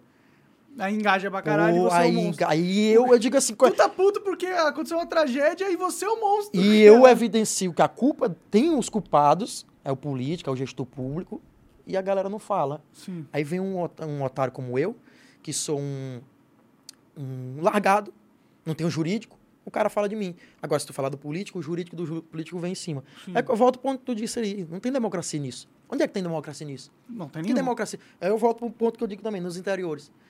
Onde é que tem democracia interior? Vai ver como é que se comporta um parente de prefeito, final de semana. Vai ver como é uma cidadezinha... sei lá, Arcoverde no Pernambuco, Altos Piauí, lá, Sobral, Ceará, vai ver como é que é um feudo, pô. Entendeu? Quem tem poder, tem poder. Sim. nesses lugares o poder é mais concentrado ainda. Aí se você fala isso, você fala, olha, ele não gosta do Nordeste. Tem nada a ver, mano. Eu amo, meu irmão, o Nordeste para mim, eu sou com todo orgulho nordestino, graças a Deus. E não estou dizendo que eu sou melhor do que outra região, não. Mas o pouco que a gente tem, o tanto que a gente faz, não, é sim, muito pra caralho. É foda essa. As pessoas ficam distorcendo o que você fala pra você parecer ruim. E o foda é que isso é sedutor, cara. Inclusive, você falou do Whindersson. O Whindersson, eu gosto do Whindersson, acho ele talentoso pra caralho. Mas ele já caiu nessa trending também, tá ligado? Ai, teve uma vez que eu cancelei, ele me cancelou porque eu falei que o Nordeste não precisava do Brasil pra ser foda. Que eles poderiam ser foda sozinhos. E é que a gente mais atrapalha eles do que... E aí ele me cancelou, falou que eu tava falando mal do Nordeste, tá ligado? Eu falei, caralho, eu não tava falando mal do Nordeste, mano. Eu tava falando que o Nordeste não precisava do Brasil. Quem tava conversando comigo era a Joyce, que tava argumentando o contrário. Eu tava discordando dela. Eu lembro disso. E aí, porra, eu virei o xenófobo, o xenofóbico do nada. Tá ligado? Mas sabe o que me incomoda? Inclusive, eu posso até estender a criticar o próprio Whindersson, que é um amigo meu, ele vai saber o que é uma crítica. O ponto aí, cara, é que, porra, que revolta é essa quando o cara fala de Nordeste? Pô, eu me revolto com político, porra. Com o grupo social que manda... Derrubou o livro. Que manda no lugar, pô. Porra, um amigo meu, G. Souza, fez um vídeo lá, machista, que lavava a mão de sangue, como se ele tivesse feito uma agressão à mulher, mas era um vídeo de meme. Cancelado. Na mesma semana, a parente do governador, sei lá o que era, era uma política também lá do Piauí, ela furou a fila da vacina. Ninguém falou. Não aconteceu nada. Porra, velho, mas furar a fila da vacina é uma parada assim. É, pô. Mas por que as páginas, a imprensa não fala no Estado? Porque, não, mas não vai gerar um engajamento. Não vai engajar... Ela não é famosa, talvez. Não gera engajamento, sabe por quê? Porque não tem 5 páginas batendo 10 vezes por dia. Porque tudo que tu faça 10 vezes no dia com 5 perfil grande vai começar a ser... Se você posiciona com poder midiático que furar a fila da vacina é uma merda... Vai gerar. Não adianta, vai gerar. Agora, porque ali tem um jurídico forte, a mulher famosa, é uma autoridade, ô senhora autoridade, ô autoridade, ô... Os caras chegam assim, ô autoridade. Aí você é o feudo, né? Aí o Bob é largado, o G. Souza é largado, e aí você pensa, vamos zoar esse cara? Porque esse cara aqui é um largado lá do bairro Itaperu, Nova Brasília, fudido. Então, assim... Sou processado. Num processo que eu peguei, a mulher dizia que eu representava as elites. Se você for ver o meu bairro, o bairro dela, era o bairro dela era da elite. E o meu era que eu dou fudido. Mas a juíza... Então, assim, aí você se incomoda, você começa a analisar... Tu perdeu alguma coisa? A juíza... Ah, eu fui condenado 2 vezes, mas foi por revelia, né? Caralho, cara. Esse sistema judiciário brasileiro é triste, né? E, tipo assim, os argumentos eram tipo, ele questionou a autoridade de uma professora. E daí, mano? E daí? Não pode questionar mais? É um tipo de coisa que eu falo muito aqui pros caras. Cara, professor, velho... E outra coisa que eu não lembro agora... Como é? Família nordestina. Uhum. São coisas que eu digo assim, ei, meu filho, você está se iludindo. A família... Nossa família do Nordeste, ela é muito acolhedora. Passa uma semana lá, meu irmão, pra tu ver o que é a pancada. Que eles brigam entre si. É tóxico, pô. Porque nós fomos criados na maneira... Hardcore. A gente tem... Aí se você vem de fora e você... Aí começa, aí depois aí vai e se estende. Aí a famíliazinha boazinha, olha como a família... Ei, pô, não é bem essa... Então, assim, tudo é uma imagem que se passa com algum interesse. Eu acho que essa é a família em geral, na real. Eu acho que não é do Nordeste, não. É porque lá no Nordeste existe essa romantização, né? Uhum. Bom, então se tem a romantização, você começa a falar assim, eu sou nordestino... Eu vivi, ou eu passei... Cara, quando eu era moleque, tinha gente que não deixava nem eu entrar no terraço da casa por achar que eu ia roubar alguma coisa, porque eu era no bairro pobre. Eu digo assim, eu sou um cara branco, né? Isso no Nordeste do Nordeste. Isso. Quando alguém tem alguma coisinha pouquinho a mais, já quer logo... E não é a culpa do Nordeste em si, mas como eu digo, é o comportamento que não tem de base. Não tem comportamento de base. Educação de base. Aí você acaba que qualquer coisinha, passou no concurso, você já se acha um rei. E aí, imagina com o cara preto. É por isso que você vê uma parada. Pô, se eu aqui, fudido, bairro pobre, né? Que rei. Aí o cara olhava assim pra mim e falava assim, Espera bem aí que eu vou chamar o hino aqui. Aí vinha o outro cara, que já tinha uma roupinha melhor. Entra aí, pô. E aí tu começa... Eu me sentia mal, mas eu não tinha nem consciência. Aí eu digo assim, imagina o cara preto. Às vezes o cara preto tá arrumado e ele não quer o cara preto. Tá entendendo? Então, assim, não é um comportamento só de Nordeste, claro. Obviamente é uma coisa... Mas, assim, quando eu era moleque, eu vivia muito disso. Então, pô, bicho, assim, são situações que você... Esse negócio de professor, o professor quer dar aula de tudo. Então, você vai me convencer que o socialismo é bom, com aquela ladainha de sempre. Eu estudei isso aí já atrás, mano. Eu passei numa federal também e vi todo mundo falando a besteira que o Felipe Neto tá falando agora, que você tem que estudar o contexto histórico da América Latina, que é o imperialismo. Foda-se, mano. Isso aí é mentira, pô. Se tu aprendeu agora, Felipe Neto, e tu tá achando que é uma vantagem. O quê? O imperialismo é uma mentira? É, que ele fala que ele tenta negar o envolvimento do Lula com a ditadura da América Latina. Ah, tá. E ele fala, vocês têm que estudar o conceito, porque é um conceito da América Latina, que a América Latina vai... Virou Ciro Gomes. Eu digo assim, imperialismo... O povo brasileiro quer... Aquele cara que fala, o povo quer comida, o povo tá morrendo. Você já viu esse candidato? O povo tá morrendo, o povo quer comida. O povo fica morrendo. Então, assim, ele vem falar de imperialismo. Então, assim, o cara tá numa bolha muito... Seja óbvio eu falar, né? Essa bolha elitista e tal. Mas será que ele acredita nessas paradas? Ou ele não percebeu que... Acredita, não. É o que vende. Sabe que é o que... A romantização do artista que pensa no povo. Então, ele que pensa no povo com o dinheiro dos outros e ele tá ali ganhando... Porque eu falo muito assim, se o mercado tivesse impedido de se posicionar a favor do Lula e de Bolsonaro em qualquer posição política e dissesse assim, vou te punir com... Com perca de patrocínio. Perca de patrocínio. Não teria ninguém falando, não, pô. É verdade, mas, né? Não tem nem... Ou não teria nem perigo disso aí de acontecer. Mas como aí começou a saber que isso aqui dá o... Dá like, dá dinheiro também. Pô. É. Vai lá. O publicitário da Coca-Cola deve ser um cara que vota no Lula. Então certeza. Então ele vai lá e joga. Então vai lá, faça. Você viu? E se alguém, porventura, não se posicionar, já é um criminoso. E se for Bolsonaro, aí que tá fudido mesmo. Neymar. O Neymar, só do Neymar que ele já é o Neymar. É, que você vai fazer com o Neymar, né? Porque se ele fosse... Ele fica revoltado porque o Neymar tem muita influência. Meu irmão, marcando a Puma. Tinha um tweet lá com 200 mil curtindo no Twitter. Mas não deu nada, né? A Puma dizer sim, e daí? A justiça eleitoral não permitiu o cara se candidatar? Vai reclamar com a justiça eleitoral, pô. Tá voltando um cara criminoso que tá proibido, não. Não vai apertar o número 120 na urna, não, pô. Aí 120 é o número de senador até. Vou botar um número qualquer aí. Apertar o número 0 ali, não tem esse candidato, não. Mas o Neymar, eu vou votar no número 0. Não, ele tá votando um cara que tá permitido pela justiça eleitoral. Se eu concordo ou não, com o cara é outra coisa. Sim, sim. É.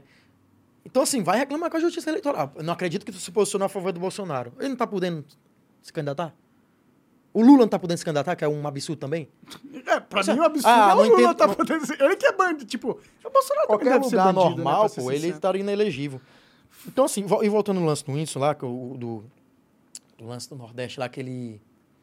Deu uma canceladinha? Tá. Sim. O que me preocupa, eu falei que ia ser uma crítica não só a ele, assim, em geral, o que me preocupa é que quando os gestores, que é o que movimenta o dinheiro do nosso povo nordestino, que trabalha, que luta, que passa o dia, que se engaja, que faz o que ele fez. Cara, o Whindersson nunca pegou um centavo de dinheiro público, cara. Eu vi a história do Whindersson, nós nunca fizemos show com logo verba de governo, pô. Não, né? Então, aquele cara... Então, assim, quando eu vejo o cara, assim... E aí ele fala, não, eu vou bater aqui no Monark, porque de fato ele interpretou como uma coisa ruim, que é no caso da Joyce, né? Que tava, eu lembro desse vídeo. E, porra, eu quero saber, pô, é dos desvios. Pô, tem 120... Eu posso de cabeça aqui, pô. 120 milhões de dinheiro desviado da SEDUC, Secretaria de Educação, que era para comprar transporte público para criança não caminhar tantas léguas para ir para a escola, no interior do Piauí. O cara pagou 2 milhões de fiança, eu digo, que vantagem, 3 milhões. Ficou com 147? Não, ele foi 120 milhões, ele ficou com 117 para dividir com 18 pessoas ali. Isso é realzão. Você joga aí, pô. Não, Seduc, não duvido. Eu só falando, joga aí, pesquisa aí. Seduc, você vai escreve assim, Operação Topic. Um monte de operação. E eu digo isso, como você tem uma representatividade pro seu povo, eu acho que é interessante você ter essa aura de dizer assim, cara, eu não tô contra o partido PT. Mas é foda, eu não tô contra o partido Bolsonaro. Cara, né? Eu quero, se eu me envolver na política, como eu sou o Bob, se eu me envolver na política, eu tenho que seguir esse caminho, eu tenho que trilhar até certo ponto. Eu gosto de podcast para conversar. Muita gente pensa assim, ele é comediante, ele... Cara, para mim podcast é para conversar, né? Sim. Então, às vezes, assim, ah, o cara é comediante, não tá fazendo piada. Sim, tem que comprar os meus textos, pô. Se quiser rir. Entendeu? Aqui eu tô falando de opinião mesmo. Então, assim, quando eu vejo a parada, pô, cara, muito grana sendo roubada. É esses caras que movimentam, não é o Monark falando alguma coisa. Não é sabe quem... Ah, eu só faço. Porra, não é, cara... O que eu vou fazer contra qualquer pessoa? Eu não faço nada, eu fico aqui no meu canto. Vai fazer o quê? Ah, mas teu exemplo é ruim. Porra, mas tem cara que tá calado e tá roubando o povo piauiense. Porra, bicho. Nordestino como um todo, mas no Piauí é o 5º mandato seguido do PT. 5º mandato seguido. Caralho. Então, assim, um dos processos que eu peguei era de uma militante lá de lá, do PT, que foi condenado. Mas, você imagina, 5 mandatos... Aí eu vejo muita gente culpando o povo. Cara, para de culpar o povo, mano. Vai fazer o quê, mano? É. Tu acha que um cara, quando ele... Tu acha que as ditaduras ali, socialistas, ela é um pouco diferente das comunistas, né? A socialista, ela tem um voto. O cara cria um voto, né? Eu vi um tweet daquela do Márcio Tiburi dizendo assim, eu preferia que existisse fraudes nas eleições do que o povo votando em fascista. Aí eu disse, você resumiu o processo eleitoral da Venezuela. Não tem fascista, mas tem fraude. É isso que tu quer, isso que tu defende como valor? Certo, o caminho para se seguir, né? Sim, é o que ela defende, é o que eles defendem. Muitos da imprensa, que eu acho mais absurdo ainda, você dá a imprensa e você não... Mas enfim... Não, os caras da imprensa vão ser os primeiros que vão se fuder. Agora, por enquanto, tá no Gazeta do Povo. Mas já tiraram coisa do UOL, já... O Glenn apanha direto, pô. Sim. Porque ele tem a autonomia de ser um jornalista americano. Muita gente fica falando, volta pro teu país. Eu digo, eita, a xenofobia agora tá válida. É verdade. Então... eu acho assim, ótimo que, pô, o Glenn, que é um cara que ganhou um Pulitzer Prize, é um jornalista renomado no mundo todo, decidiu focar a sua vida na porra do cenário político brasileiro. Tipo, isso é muito bom pra gente. A gente devia tá comemorando que a gente tem um cara inteligente pra caralho. E aí, enquanto ele tava batendo no Bolsonaro, ele era valioso. Né? E ele bate ainda. Sim. Ele é um jornalista. Ali sim é um jornalista. Tem muitos, verdade. Tem alguns no Brasil aqui. Eu gosto do Moura Brasil. A Madalena que veio aqui um tempo, aqui no que ela falou. Sim. Lasco, é. Então, assim, tem muita gente aqui também que tenta, mas você vê que tem uma resistência contra essa galera. Não tem tanto like. Aí, quando você solta chavões, explode. O cancela os outros. O Constantino da direita. Aí você vai um cara da esquerda, Juca com o Fúria, os caralho aí. Bufo, estourado, Lula, não sei o quê, a representação da democracia, blá, blá, blá. E voltando ao lance do Piauí. Então, se quando eu vejo uma situação em que... Porra, não me interessa, pô, o que o fulano falou, se tu falou mal do Nordeste no sentido, ou se foi mal interpretado. Não, eu nem falei mal do Nordeste, eu nem falou, eu falei bem do Nordeste. Não interessa, eu falei que vocês são capazes de... Porra, caralho, que merda essa merda. Então, por isso que eu fico mordido, tá ligado? Porque o Whindersson Nunes é gigantesco. E aí, quando ele chega lá no Twitter e interpreta da moda caralho o que eu falei e fala que eu sou xenofóbico, pô, você tá me mas colocando um peso na minha imagem que eu não merecia, tá ligado? O teu trabalho é muito difícil, porque tu trabalha com a tua... O filtro daqui, da mente pra cá, é muito rápido porque tu tá numa conversa todo dia. Sim. A chance de tu não falar merda numa conversa diária... 3 horas por dia, bêbado e chapado. Assim... Ou não. Mas é que eu achava que a gente vivia num mundo que falar merda era, tipo, normal, tá ligado? Eu nunca conheci uma pessoa que não fala merda. Pois é, aí que tá. Então, quando você é visto... quando você te pegam trechos e falam as coisas... Beleza, que tem coisa que eu realmente discordo profundamente, como aquela do cancelamento pior, né? Sim, que eu achei que podia ter liberdade de expressão ao ponto de partidos... Primeiro porque nosso povo brasileiro Nosso povo brasileiro, para esses caras de lá, nós somos latino, né? Ah, sim. Então, sim, não interessa se tu for o branco que tu for, o cara vai ver a gente como latino. Com certeza. Então já é o primeiro ponto do cara, assim, que eu entendo assim, porra, mas esses caras não... Tu pode ser branco que for, o cara vai dizer assim, tu é de onde? Do Brasil. Ele vai dizer, ó, o latino lá, esse aí não serve. Não é a raça ariana, né? Então, aqueles assim, já mataria a polêmica toda ali, entendeu? Mas tudo bem, passou. E aí, quando eu digo assim, tu falou da força que ele tem, ele gosta muito do Nordeste também e tal. Todo nordestino... Normal, né, legal. Ama a sua terra. E acho que o cara, quando viu, ele, porra, interpretou logo e apostou logo. Entendi, entendi. E não é só uma defesa assim, não. Agora, o que me incomoda é... Porra, pra mim, quando eu vejo as histórias de... É a ausência total de democracia, de respeito. Aí, porque tem uma urna, tu acha que tá votando. Assim, é. Pô, bom, cara, e é isso que eu bato no Piauí. É isso que eu queria que as pessoas soubessem, mas não interessa, né, mano? É que a gente não vive numa democracia de verdade, assim. As pessoas ainda estão nessa ilusão. O sistema brasileiro, ele tá todo destruído, ele é tudo feito pra dar errado. Foram anos e anos, décadas e décadas de construção de merda dentro das leis que causaram as distorções mais terríveis no povo. Um dos caras principal da Constituição brasileira é o Sarney, pô. É por aí tu tira a parada. Então, cara... Diga aí, José Sarney. A Constituição... Só tem só a família dele toda na política. A Constituição americana é um livrinho desse tamanho aqui. É algumas leis, tá ligado? Já a Constituição americana, ela rege sobre... A brasileira, ela rege sobre... Todos os elementos. Ela rege até sobre empresas públicas. Na Constituição... É privada, né, não? Não, pública. Ela tem empresas públicas que tem que funcionar de um jeito e tá escrito na Constituição. Ah, sim, sim, jeito, sim. A Constituição é meio que a coluna vertebral da democracia. São as coisas mais fundamentais que precisam estar escritas e essas regras não podem ser quebradas e tem que continuar por muito tempo ou tem que ser muito difícil de mudar, porque a Constituição são as leis mais fortes, digamos assim. Quando você pega e coloca no que deveria ser a coluna dorsal, você coloca um monte de costela, um monte de coisa, você está transformando a Constituição num Frankenstein. Ele deveria ser a coluna, mas ele é o corpo inteiro. Mas talvez não seja proposital, né? Isso. Cara, é proposital. Né? É proposital. Os fizeram o Brasil tem assim... dono. O Brasil tem dono. Tem famílias que mandam no Brasil. A verdade é essa. Um vídeo no TikTok, o cara dizia assim: nos Estados Unidos, o salário mínimo não aumenta há 15 anos. Aí eu disse assim: 15 anos? Aí o cara... o cara de esquerda e tá defendendo o Brasil. Eu falei assim: pô, então tu tá gostando do governo Bolsonaro, é? Não tô entendendo, mas beleza. Aí ele falou que não tem 15 anos de aumento de salário nos Estados Unidos.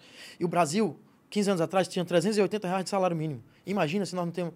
Eu digo, na base americana ele nem se importa para salário mínimo, ele não tá nem aí, porque a cultura de ganhar dinheiro já é uma coisa que já é normalizada desde cedo. Então tu acha que o cara americano quer trabalhar para ter salário mínimo, irmão? Então tu já perdeu... Ele mostrou um dadozão lá, olha o dado aqui, ó, não tem 15 anos... Eles não se importam, eles não aumentam o salário mínimo. E você acha que um americano médio mesmo, ele ganha só o salário mínimo? Não. Com a liberdade de trabalho que eles têm? Quem ganha salário mínimo... Salário mínimo é coisa de Brasil, é coisa de... Não, lá nos Estados Unidos... Pra limitar a pobreza até... Quem ganha salário mínimo nos Estados Unidos é imigrante. E assim, 15 anos que não aumenta, o imigrante ganha salário mínimo, mas ele pode também ter outros trabalhos e incrementar a renda dele. Sim, sim. A renda per capita dos Estados Unidos é muito maior. Mas o imigrante, ele não nasceu naquela cultura, obviamente. Nós, brasileiros, não vamos entender como é que funciona uma vida sem salário mínimo. Então, tu pega isso aí, tu joga pro nosso público, aí nós temos a ilusão de que nosso país... Ah, nós somos é bom, porque nós temos o salário mínimo, os americanos não têm. Só que os caras lá... superaram isso aí há muito tempo com essa onda de... Quer trabalhar 3 empregos por dia? Vai lá trabalhar 2 empregos e tal. Ah, mas nós temos direito trabalhista, eles não têm. Vai se perguntar se eles se importam. Claro que eles têm certos direitos, não tem como o nosso. E aqui se criou essa cultura de que, não, ele tem importante tudo. E quando você vai fazer uma crítica a respeito disso, aí você, o que é que tu faz? Ah, tu é comediante. Ah, quem tu é? Eu digo, que isso impede alguém de estudar. O cara que é enfermeiro não pode... ficar interessado em futebol, não. É o que impede do cara gostar de outras coisas? Bom, tem um comediante famoso aí, que é o Zelensky. Ele tá ganhando a guerra contra a Rússia. Quando o cara tenta te desmerecer pela tua ocupação profissional... É foda, né? Eu já nem respondo mais. Tá bom, cara. Então é isso. É o que tu acha. Mas daí o cara aí... Já sabe todo mundo. Você olha para as pessoas... Eu comecei a série dele no Netflix também. Do Zelensky? É, como ele bomba. Um cara... Ele faz um discursozão assim para um cara. Tem muita corrupção, não sei o quê. Aí um moleque fica filmando ele com o celular, posta o vídeo, ele estoura, né? Ele vira o presidente da noite pro dia. Pode crer. E aí é muito doido porque o cara virou um presidente, então é até diferente o cara assistir. Tem no Netflix. Esqueci o nome agora. Mas é muito bem feito, muito bom. E foi da onde ele ganhou a popularidade para se tornar o presidente. E, cara... Servo do povo? Servo do povo, é. Legal, legal. E aí ele... E ele é meio que coerente, né? Com esse título, né? Porque ele vai atrás, fica ali, né? Sempre na...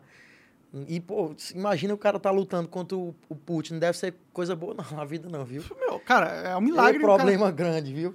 Sim, sim. O cara lutar contra o Vladimir, o negócio tá feio. Mas, cara...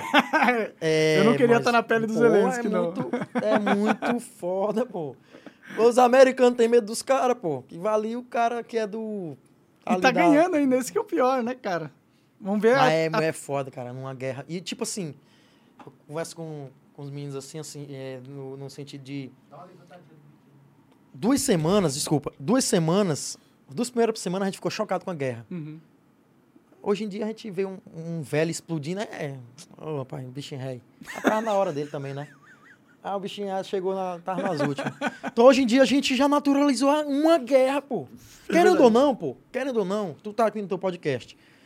Quantas vezes se fala muito da guerra? Mais ou menos, não é tanta como no começo. Bom, eu sou um caso atípico porque eu gosto muito desse assunto. E aí eu tendo a trazer ele bastante. Até porque eu tô bem preocupado com essa parada aí, porque a galera não entende que essa guerra pode estourar numa guerra mundial, né? Eles não estão entendendo por isso. Mas assim, o que eu quero dizer quanto a isso?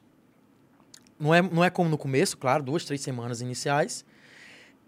E é como o Lula voltando a concorrer. O Lula... Mas isso aqui só no Brasil, sabia? Esse negócio de não falar sobre a guerra. Porque lá nos Estados Unidos, na Europa, é só guerra, guerra, guerra, guerra, é muito grande. Aqui a gente não quer... O Lula voltou... O exemplo do Lula. O Lula voltou com vários esquemas de corrupção nas costas. O povo não tá nem aí. Votou no cara e tá tranquilo. Isso não é um problema. Né? É meio bizarro. E então, assim, depois que passa aquele momento... turbulência ali, o povo, mas o Lula eu vou votar no Lula mesmo, porque eu gosto dele. O velhinho baixinho que ele senta no debate, ele com a pastazinha na mão, falando assim, mas esse cara é o fofinho, mano, do povo, olha como ele... Olha, o bichinho, mano. Pô, o povo gosta da imagem das pessoas. Aí vou o Bolsonaro lá com os óculos. Olha, que eu fiquei... Foi os óculos pra parecer intelectual. Pô. Aí o povo, olha aí como ele tá interessado nos dados aí, ó, os bilhões que o governo investiu na saúde, não sei na onde. Então, assim, é o que pega pro brasileiro. E o lance da guerra, a gente ignorou, aprendeu a dizer assim, Jornal Nacional agora só bota um trechinho pequeno, não é mais grande coisa. Tá longe, coisa, né? Tá longe. Um carro explodindo já não é com 4 pessoas dentro, não é mais... Então, assim, a gente aprende... Se a gente naturaliza uma guerra, pô, imagina um candidato que só fez roubar. Imagina um candidato que só fez negócio da pandemia, ou qualquer outro que...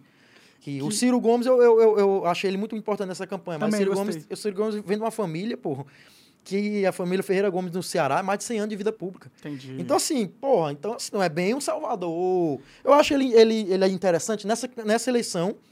E o histórico dele, de fato, não teve essas denúncias de corrupção. Então, beleza. Não é porque o cara vem dessa família que... Obviamente, ele é um filho da puta. Mas não deixa de ser um ponto que a vida pública da família do cara, Sobral, no Ceará, é uma pancada. Não dá pra ele falar que é antissistema, né? Porque ele nasceu no sistema, né? Foi privilegiado. Mas nessa altura do campeonato, cara, eu só esperava que as pessoas que governassem o país ou não fosse doido ou não fosse doido ladrão. Entendeu? Então, assim... O legal do Ciro Gomes foi que ele teve proposta. Eu já aprendi a aceitar o sistema se ele não for desse tanto de perca de tempo, entendeu? Porque, o sistema não existe se não for perca de tempo, entendeu? É a perca de tempo que faz eles lucrarem, né? Tipo, é quando a gente tá perdendo tempo no Brasil, não construindo, não investindo, não transformando a sociedade, eles estão ali, ó, 100 milhões aqui pra mim, 100 milhões pro meu amigo, 100 milhões pra minha tia... E todo mundo qualquer vereador pega em 2, 3 milhões. Qualquer vereadorzinho não é pra fazer uma praça. Você percebeu que as eleições aí, meu irmão, vai fazer a praça. Bom, mas eles não... Você acha que todos eles pegam essa grana pra eles? Não é pra eles. Eu digo assim, o acesso. Tipo, é muito dinheiro acessível a pessoas que, às vezes, foi votada porque é o caneta azul. E aí? Diga aí que o cara tá... O cara, eu votei no cara e tem 3 milhões pra ele fazer uma praça. Aí diga aí, agora ele me controla porque ele fez uma música do Caneta Azul. Não, eu admiro ele pra caramba, eu adoro os vídeos dele. Mas aí, tipo, não, Bob, mas isso é um elitismo, você quer ser... A política, ela é um espaço pra todos. Sim, mas eu falo realmente a respeito da acessibilidade de muita grana em vereadores, em secretários, em não sei o quê. E aí e o dinheiro, meu irmão, corrompe mesmo. Aí quando o cara viu assim, aí, se eu tive acesso a 3 milhões, eu desviei aqui 70 mil, se eu botar para 220. Ei, pô, 220 ninguém nem sentiu. E é igual um vício. O cara, quando se vicia, ele já... Porque tu não fuma uma vez só. Sim, quando tu se vicia. É tipo hipócrita. O cara que é hipócrita, ele não vai ser hipócrita uma vez. Se ele viu que deu certo a hipocrisia, ele vai dizer, ei, e se eu fizer de novo? E se a minha vida for baseada numa mentira? Pô, e se eu ganhar mais? Eu fiz 3, 4 vezes, eu vou fazer mais. Aí acaba que tu não percebe mais. Principalmente a gestão pública. Tu pega 3 milhões, desviou de 70 para 220, dividiu com mais 3 ou 4 caras. Vamos agora para 500 mil aqui, que agora aumentou para 7. Vamos dividir agora com o prefeito, tá em 12. Nada, o vereador com um ano de mandato tá andando em Hilux, com 5 caras armados. É ser muito inocente para acreditar que... Você acha que a gente vai para um caos completo, cara? Porque o que você fala é muito verdadeiro, assim, tipo... o sistema brasileiro é uma piada. O povo não merece a verdade, não. Tipo, não vai saber lidar com a verdade. O nosso erro foi há muito tempo atrás. Onde faltou gente honesta há muito tempo atrás e... Mas deve ter um jeito de melhorar as coisas, né? Ou a gente vai pro... Você vê o Canadá. Eu não conheço a história do Canadá há um tempo atrás. Mas se você vê a lei lá, a coisa pública... Tipo, o filho do deputado estuda no mesmo colégio que o filho do Gari, por exemplo. Então, assim, existe... Tenta-se fazer uma paridade social maior. Porque o Canadá... É bem progressivo, né? Bem progressista. Né? Progressista. Então, assim, se fossem pessoas sérias, ainda que fosse progressista, porque aqui nós estamos na ideia da América Latina anti-imperialista. Lá o cara que é progressista, ele não discute o valor do dinheiro, não, mas ele sabe que o dinheiro é necessário. Sim, sim. Aqui fica iludindo o povo, negócio de salário mínimo, com coisa. Então, assim, eu acredito que... Aí tu vende essa verdade para as pessoas, elas não vão largar o osso. Não porque... De novo eu digo, não por eu achar que elas sejam culpadas ou burras. É porque o que foi apresentado durante uma vida de batalha foi isso. Então, assim, eu... Até falei, quando eu comprei Estava falando com o Will ontem. Quando eu comprei minha mesa de DJ lá, eu sempre tive um sonho de ter, né? Só para eu brincar. E aí eu tinha um computador, em 2011. Compramos várias prestações. Mãe tinha fudido a casa, mas tinha um computadorzinho. E foi onde eu abri minha... Comecei a pesquisar e tal. E nem tinha internet, cara. Demorou 1 ano para botar internet. Veloxona de 2 mega. E aí, eu... Baixei o Virtual DJ e fiquei fascinado pelo negócio de música, DJ. Cara, queria fazer isso aqui um dia. Queria fazer isso aqui um dia. Eu consegui comprar em 2021 uma mesa de DJ. E quando eu olhei pra ela, eu falei assim, cara, é só isso aqui que era meu sonho. Um botãozinho. Porque o cara não tem... Quando o cara não tem acesso, o que eu quero dizer? Fantasia sobre... É uma fantasia. Quando tu não tem acesso ao negócio, aí tu vê assim, cara, eu já perdi... Eu já tô com 31 anos, eu não... A mesa de DJ não vai mais ter a mesma graça. E tu vivendo essa vida de dificuldade, no passado todo, tu vê assim, cara, tudo que eu queria naqueles tempos não é mais o que eu quero hoje. E se eu tiver, eu aprendi a não querer mais ter o que eu queria ter no passado. É para eu não perder tempo gastando com uma coisa que não vai me ser útil. Eu gosto da mesa de DJ, mas eu pego uma vez no mês. Quando eu vou fazer uma coisa, mas é uma coisa minha, né? Uma coisa que eu queria ter. E eu fico pensando assim, olha que eu não tenho um carro, não conseguia comprar um carro. Muita coisa eu não, um cara de 31 anos tem, eu não tenho. Mas, cara, eu fico vendo assim, as limitações que são impostas e o meio que eu fui inserido. Eu fui inserido naquele meio impossível de descobrir uma coisa. A gente tá falando muito de patrão ultimamente, né? O patrão entra na cabeça do funcionário. Então, assim, inclusive eu tô até... Entre um... Ele é teu parente não, né? Não. Ah, então tu é o patrão. Então eu vou ter que ter cuidado aqui pra eu não falar uma coisa.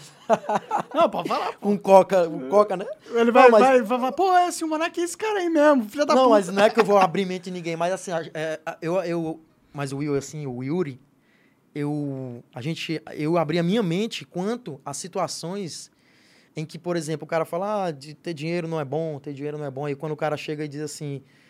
pede um aumento pro cara e o cara diz assim, cara, o problema é que tu tem esse carro aí, cara.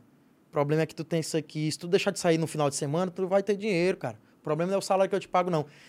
E como a gente é apresentado a só aquilo, a gente se convence que o patrão quer alguma coisa de bom pra gente.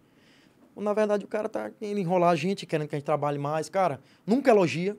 A gente entrega as coisas, não tem um elogio. Tipo assim, cara, você foi muito bem hoje. Muito raro. Tem patrão bom? Tem. Mas eu falando assim de uma maneira geral. Eu nunca elogio, Coca.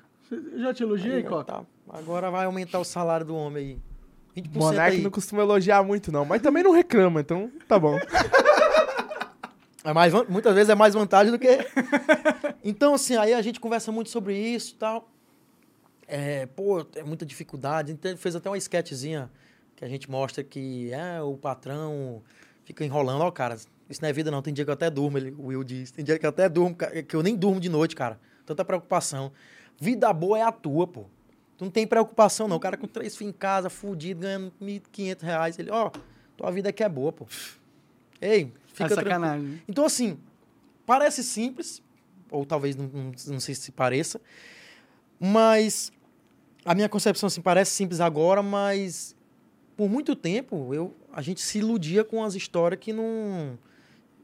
E hoje em dia, na hora que eu vejo uma conversinha, o cara fala assim, mas isso aqui, cara, vai ser bom pra ti. Eu digo, meu irmão, tá bom. Eu digo, não, é isso, pode deixar comigo. Eu sei o que é o fundamento do cara. Porque você abre um pouco a mente com relação ao dinheiro. Eu sempre fui contra a ideia de dinheiro, de acúmulo, né? Porque pra mim, eu era muito distante ou era sujo. Então, se eu não vou conseguir alcançar, se eu alcançar, é sujo. Ninguém tem muito dinheiro, se for de uma maneira... Eu pensava exatamente isso, sei lá, 10 anos atrás. Então, assim, quando você vai abrir na mente e ver, cara, eu só consigo um progresso mesmo, com um acúmulo mesmo de dinheiro, até para ajudar as pessoas ao meu redor, aí, como eu disse, parece simples, mas é uma explosão, mano. Uma coisa que... Assim, o Brasil tem muito de demonizar o dinheiro, demonizar o bilionário, essas paradas, mas, mano... No fim, se você ficar demonizando essa parada, você não vai correr atrás. Mas talvez, né? Seja... Eu acho que talvez seja o... Exatamente esses que controlam, que falam essas coisas, né? Porque acho que o povo quer ser rico, mano. Todo mundo quer ser rico, pô. Quem não quer ser rico, quem não quer ter dinheiro esse papo de, demonizar o milionário, o bilionário, é mais essa galera de universidade, da canetada. Se assentar pelos pais, né? Mackenzie, que estuda na Mackenzie, esses lugares famosos de São Paulo. Eu não entendo essas pessoas que querem dinheiro. Pra mim, a vida é tranquila. Minha mãe faz um café pra mim todo dia, eu tenho... Suco verde, né? Suco verde, detox. Aí, meu filho, sua vida está encaminhada. E eu sou muito superior a essas pessoas que ficam se preocupando com dinheiro. Veja como eu sou liberta. Eu não me preocupo. Esse negócio de ser superior... Mãe, me traz aí o todinho. Esse negócio de ser superior... Eu tava vendo um tweet de um cara que dizia assim, vamos pro Facebook mudar voto. Dediquem umas horinhas do dia pra virar voto, porque eles estão lá. Aí eu digo assim, olha o nível de arrogância de um cara desse. Ele acha que um cara que tá 5 anos seguido na bolha bolsonarista vai se convencer por umas horinhas do dia dele. E, mano, quem tu acha que tu é, pô? Pra tu achar que tu vai ter condição... Ou tu acha que aqueles caras, o Facebook é abarrotado só de gente que não tem completamente burra, que é onde vocês estão perdendo a eleição, que é capaz até do Bolsonaro, porque se perder pro segundo Bolsonaro, eu vou dizer, viu? A eleição que tava ganha, o Lula, se conseguir a proeza de perder, teoricamente ganha, assim, né? Porque tiveram a mídia, Rock in Rio, artista, tudo. Faltou nada. Pesquisa. Faltou o quê pra esse cara ganhar? Nada, ele tinha todo o apoio de todo o sistema. Não tinha um botão de muita gente, 51 milhões de pessoas. Então, assim... Independente do Bolsonaro perder, ele tem uma força política enorme agora. Verdade. Foi provada. Verdade. Então, assim, enquanto não levar uma força política, vai ficar achando que vai sentar e dar o bolo para a pessoa, comer o bolo com café. Sim, tu sabia que a gente defende que a divisão das coisas... O cara vai dizer, pô, eu quero as armas, pô. Mito. Aí no final ele sai daqui, comunista. O mito chegou. Então, aí o cara acha no Twitter, gente, vamos para o Facebook dedicar umas horinhas, porque a gente com certeza vai trazer esse eleitor. Primeiro ponto da burrice aí, achar que vai converter voto bolsonarista, ou de quem o eleitor médio que votou no Bolsonaro, ele não vai se convencer a votar no Lula jamais. Se ele votou uma vez, ele... Dá para convencer o indeciso, né? O cara que é no Lula. O indeciso. Aí a primeira burrice é essa. A segunda burrice é não mirar nesse indeciso. Não tentar garantir o voto do Ciro, da Tebet, porque eu acredito que não vai ser 100% Lula, não, essa galera. Talvez da Tebet até mais, mas do Ciro... O Ciro convenceu muita gente. Ele falou que o Lula é um bandido, que não então, sei assim, o que é, né? Então, assim, não vai ser bem... Então, a galera quer mirar no bolsonarista, que está há 5 anos lendo Zap Zap, pega o Galaxy dele aqui e aí vê. Zap Zap, fake news, não sei o que, pátria, família. Olha aqui o Lula, que é parente do capiroto. Aí tu acha que tu, em umas horinhas do dia... Tu acredita que da tua áurea espiritual... Seu poder argumentativo ultrapica. Eu sou muito humano. Eu vou convencer você, irmão. Em umas horinhas do dia. Eu vou dedicar poucas horas para te tomar teu voto. Não vai acontecer isso. Aí eu disse, se esse cara tweetou isso para ganhar like, eu acho que vale a pena, porque ele vai ganhar like, vai ganhar seguidor e vai converter em publicidade. Talvez o objetivo do cara seja esse. Né? No fim das contas, quando ele vê... Eu tava vendo o Twitter do Castanhari, tinha 3 mil curtidas nos tweets. Foto dele e tal. Quando eu fui vendo, não sei o que, de Lula, 68 mil curtidas. Meu irmão, quando tu vê assim, tu diz assim, então eu já... É aqui, né? É aqui que a... Como é que o Theo José do futebol diz? É aqui que a alegria mora. Bom, meteu do Lula aqui. Aí foi lá, tirou foto com o Lula. Eu não entendo, mano. O cara... Eu realmente entendo o cara que diz assim, vou votar no Lula para tirar o Bolsonaro. A justiça eleitoral permitiu os dois concorrer, então... Isso não é um ponto pra mim. Agora, você ir tirar foto com o cara. Ei, pô, tirar foto com o cara, abraçadinho, fazendo assim. Você ficar defendendo o cara, como o Felipe Neto fica justificando campanha, o negócio de ditadura. Campanha. Ficar se dedicando, estar perto do cara. Porque você pode fazer uma campanha sem... Digo, não vou tirar foto com o Lula, não. Tu foi lá, fez assim, ó. Disse assim, pô, Castanhari era um cara admirável. Fazia várias críticas ao governo PT, com música, com uns paródias. Até postei outro dia. Então, assim, se não for pelo poder, é o pelo quê? Se não for pelo meio, é pelo quê? Justificar o PT, o Felipe Neto chorando, porque a Dilma deu um café para ele. Assim, pedi desculpa para Dilma. Desculpa, Dilma. Porque eu fiz desculpa, eu falei o que eu pensava antes, mas agora eu mudei, agora eu sou perfeito. Aí eu fico assim, cara, se for pelo dinheiro, ok. Só que o problema é que é a frase do Tropa de Elite, que ele fala que tem muito intelectualzinho de esquerda, que fica pagando de enfim. E até postei do Wagner Moura falando, eu falei, cara, ironia o Wagner Moura dizer isso. O que ele falou? Que ele, não é um trecho do filme, que ele diz que tem muito intelectualzinho, como é? É, muito intelectualzinho de esquerda, eu achar aqui, ó. Aqui, ele diz aqui, ó. Esquerda que ganha vida defendendo vagabundo. Ganha vida defendendo vagabundo. Esses caras fazem a cabeça de O pior é que esses caras fazem a cabeça de muita gente. Tipo... No filme ele tá falando isso. Entendi. Pelo dinheiro, eu digo assim, o cara tá fazendo essas coisinhas pelo dinheiro, beleza. Pelo like, pela publicidade. Mas faz muita cabeça de muita gente, sabe? Gente que às vezes tá disposta mesmo... Cara, o Lula tá ganhando.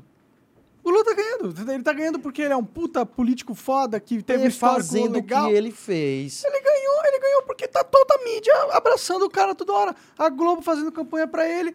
Pô, se você tem todo o establishment midiático do seu lado... É muita coisa. Se você não ganhar... Eu fiquei surpreso de... Você é ruim demais. O Bolsonaro ter tido 51 milhões de votos. Eu fiquei surpreso, porque...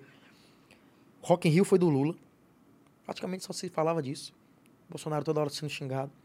Os artistas fizeram uma live, pô. Tosqueira. Parecia de uma musical? Pô, cara. Muito feio, né? Que a galera... Pareceu o Kim Jong lá em cima, o Lula assim, ó. Ele levantava e fazia assim. E um monte de artista imbecil lá embaixo. Eu não sei se é imbecil, eu acho que eu já tô atrasado. Eu acho que é realmente pela grana mesmo e eu ainda não vi. Tá lá, os caras todos assim. Nossa, Dilma! E a avó vacionada. Falar o nome do Geraldo Alckmin foi mais ou menos, né? Porque ele é o fascista que agora é aceitável, né? Sim. Esqueceram o que ele fez com a polícia. Ele é o futuro presidente do Brasil se o Lula ganhar, né? A verdade é essa. Aí vai ser golpe de novo. Aí vão dizer que é golpe de novo. Vão dizer que é golpe de novo, é, sim. E não cresce, pô. O país não avança. Mas se eu dissesse assim, quisesse, pudesse melhorar uma coisa no Brasil, seria nos pequenos lugares mesmo. Porque assim, ficasse entre Lula e Bolsonaro, mas que tivesse pessoas, elementos fiscalizadores. Se o prefeito fosse bom, o vereador fosse bom... Elemento fiscalizador do Estado. É. Tipo assim, eu não sou contra o Estado nesse sentido, entendeu? Mas O Estado, aos modos que é, é só privilégio, mano, é só direito. Por... Aliás, é só regalia para quem já tem muito. E se você é autoridade, aí, meu filho, que o bem está eliminado. O bem é só você mesmo. Por exemplo, lá em Teresina, às vezes o cara é advogado, atropela alguém, 15 advogados na porta da cadeia, na porta da flagrante, para tirar o cara. Ah, a prerrogativa aqui é aquele não sei o quê, o Ciro, né? A prerrogativa aqui, meu irmão, eu sou da OAB aqui, da seccional, não sei da quê, e ele não pode ficar dormindo aqui, não. Acabou de matar um senhor ali, pô, atropelado, que ele saiu da cachaçada bêbado. Caralho. Isso acontece, na primeira vez não. A mulher fura a fila da vacina, não tem fila de fiscalização. Aí se o cara fazer bem que... Porra, cara, fiquei triste porque o cara morreu num buraco que era obrigação da prefeitura corrigir. Quanto é pra corrigir um buraco? Um buraco só, sei lá, R$300, 400? Ou até, talvez até 150. Sei lá quanto. É, o cara morreu por quanto? Menos de R$1.000, aquele cara morreu. É. Aí você reclama e o cara diz, aí ele disse que não gosta de Teresina. E a galera vira algoz de si próprio, pô. Então a galera serve aos interesses. É isso, é. Quem tem muita coisa. Por isso que eles alimentam isso, cara. Eles alimentam essa briga justamente para controlar a gente mais fácil. É como que o sistema funciona. O que é mais fácil? Você controlar... Tipo, pensa que você tá numa situação. Tem dois caras unidos, olhando para você e você tem que quebrar os caras na porrada. Vai ser difícil, porque tem dois caras, os caras estão unidos. Agora, tem dois caras brigando, os dois estão tudo ensanguentados. Você chega e quer bater nos dois na porrada. Muito mais fácil. Então, essa é o que acontece, né? Mas é... Eu não sei, assim, acho que o ponto atual, além... Isso aí a gente já, né, já... Explorou. Já explorou, mas, assim, acho que o ponto atual é não perder o resto que sobrou, né?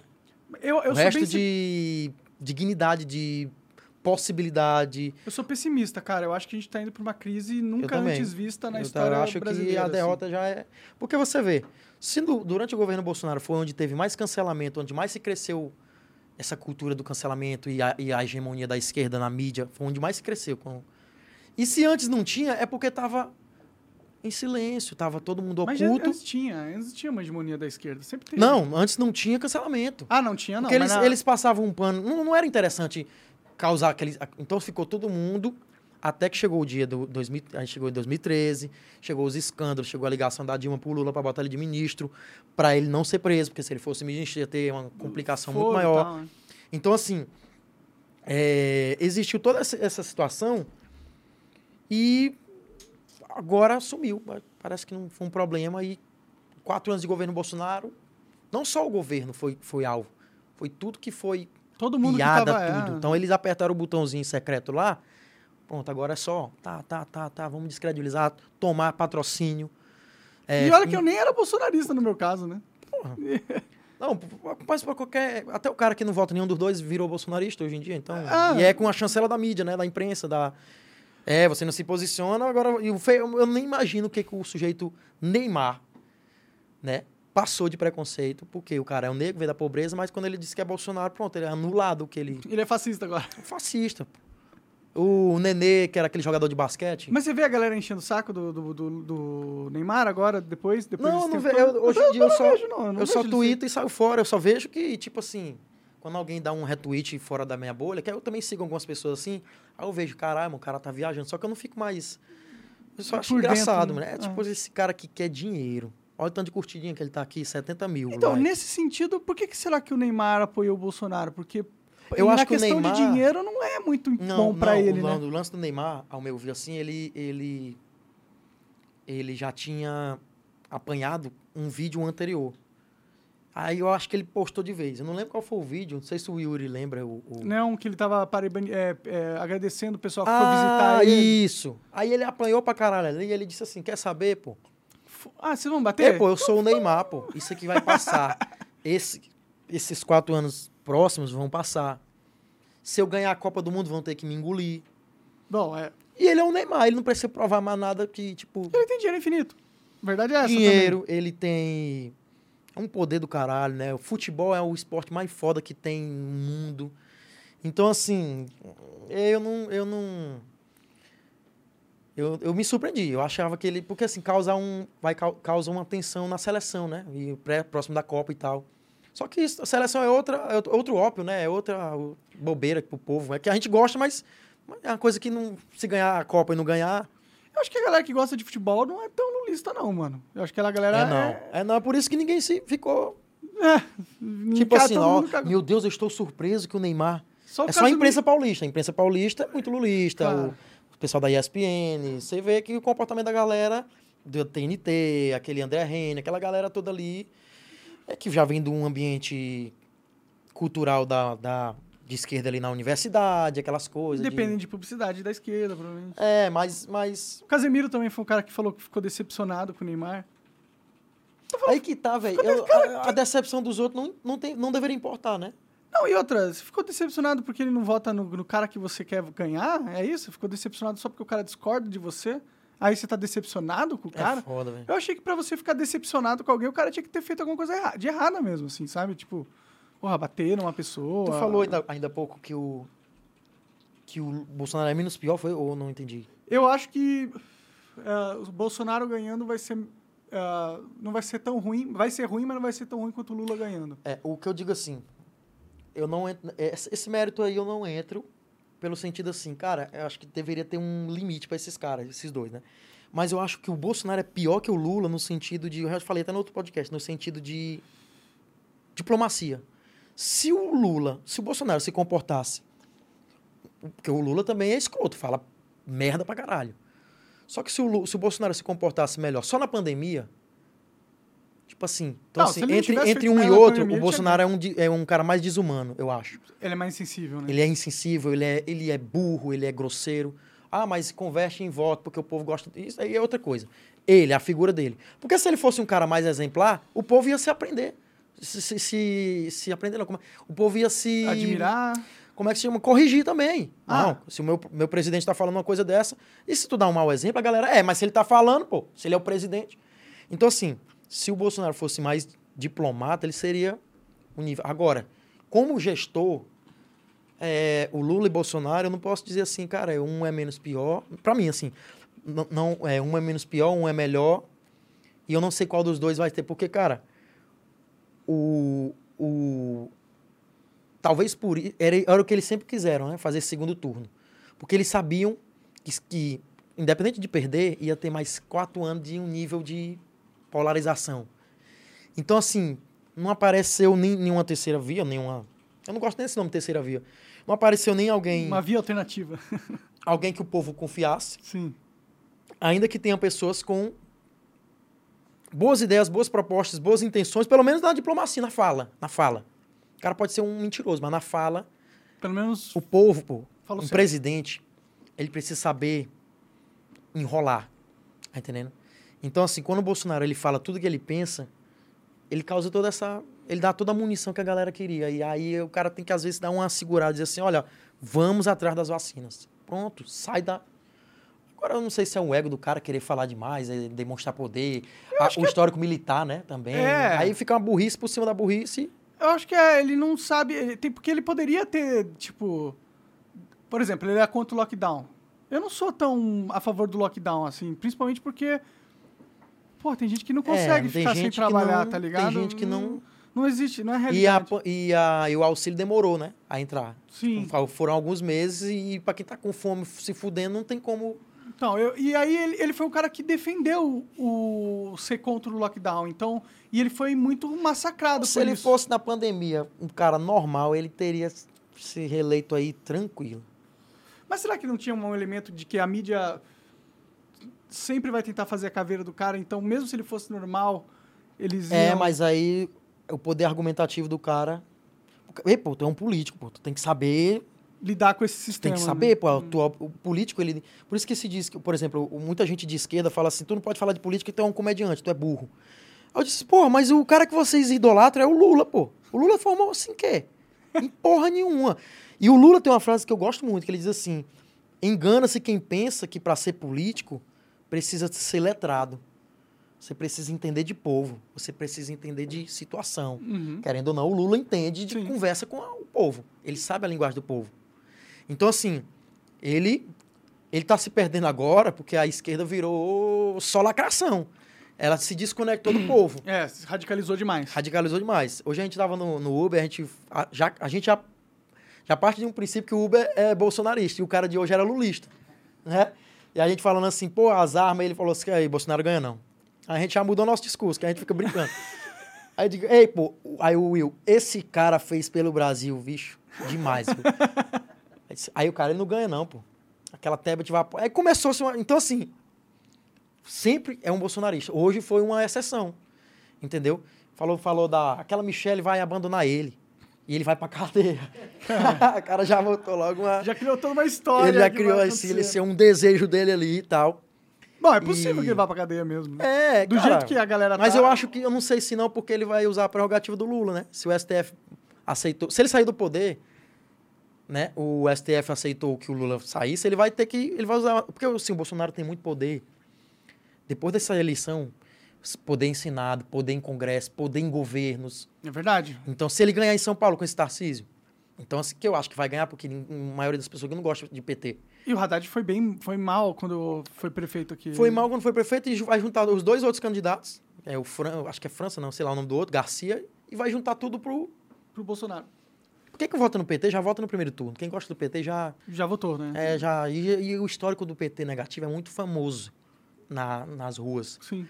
Então, assim, eu acredito que ele tenha isso. Mas se o Bolsonaro fosse na pandemia um cara realmente... Porque por mais que a imprensa batesse, ele tinha que chegar e dizer, cara, tem que ser... O cara ser calmo, sereno. Pô, tô sendo atacado aqui. Só falar. Quando um cara vem me atacar... por exemplo, eu faço uma crítica a um cara, a coisa que ele gosta. Ele fala assim, mas você não sei o quê. Eu digo logo assim, cara, o objeto de debate não sou eu, pô. É o governo do Piauí...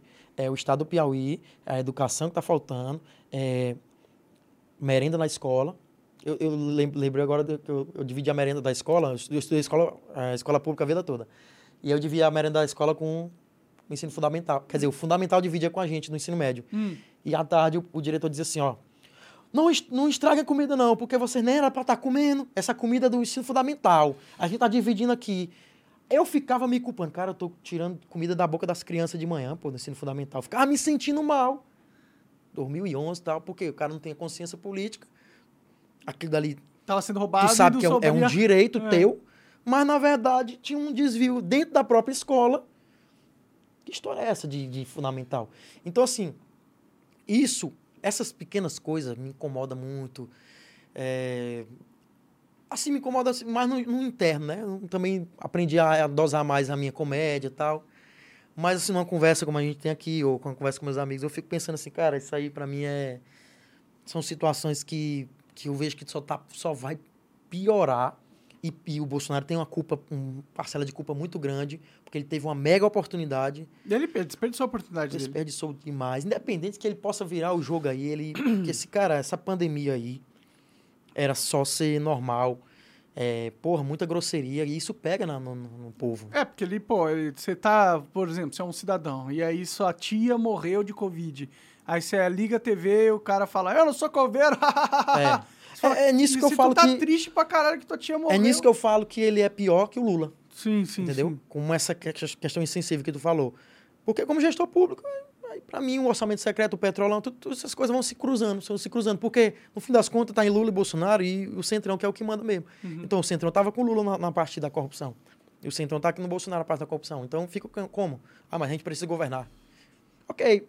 Eu não voto em segundo turno em ninguém. Já falei, não voto em primeiro turno, porque se eu me convencer que vai existir um menos pior e que, nesse momento, é liberdade ou problema, ou democracia, ou ditadura, sei lá o quê... Se eu me convencer com isso, a culpa não vai ser minha, pô. Eu não posso ter a culpa do político que fez merda terceirizada em mim, que sou só um eleitor cidadão que me foda de pagar imposto. É. Aí o cara diz assim, é por causa de pessoas como você que o Brasil tá... Por que? Por de mim? De tu?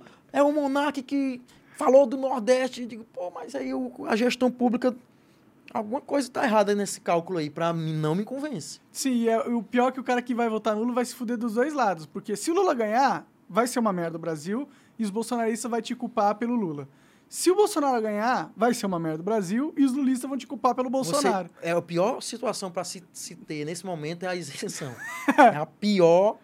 perde seguidor, ah, mas não sei o quê, mas eu gostei, não sei o quê. A galera, tipo, eu já falei que não vou votar também, não votei, não saí de casa no dia 2, fiquei jogando aqui bem de boa, e não vou votar. O banheiro. Claro. Lá mas só pra tu concluir. Não, fala mijar, pô, tu tá apertado, vai. Não, só que tu tava falando de quê? Não, eu mijei foi no chão aqui. Os pingos aqui. Continua esse assunto aí, ó. Tá, demorou. Então, eu nem lembro mais o que eu tava falando. O que eu tava falando mesmo?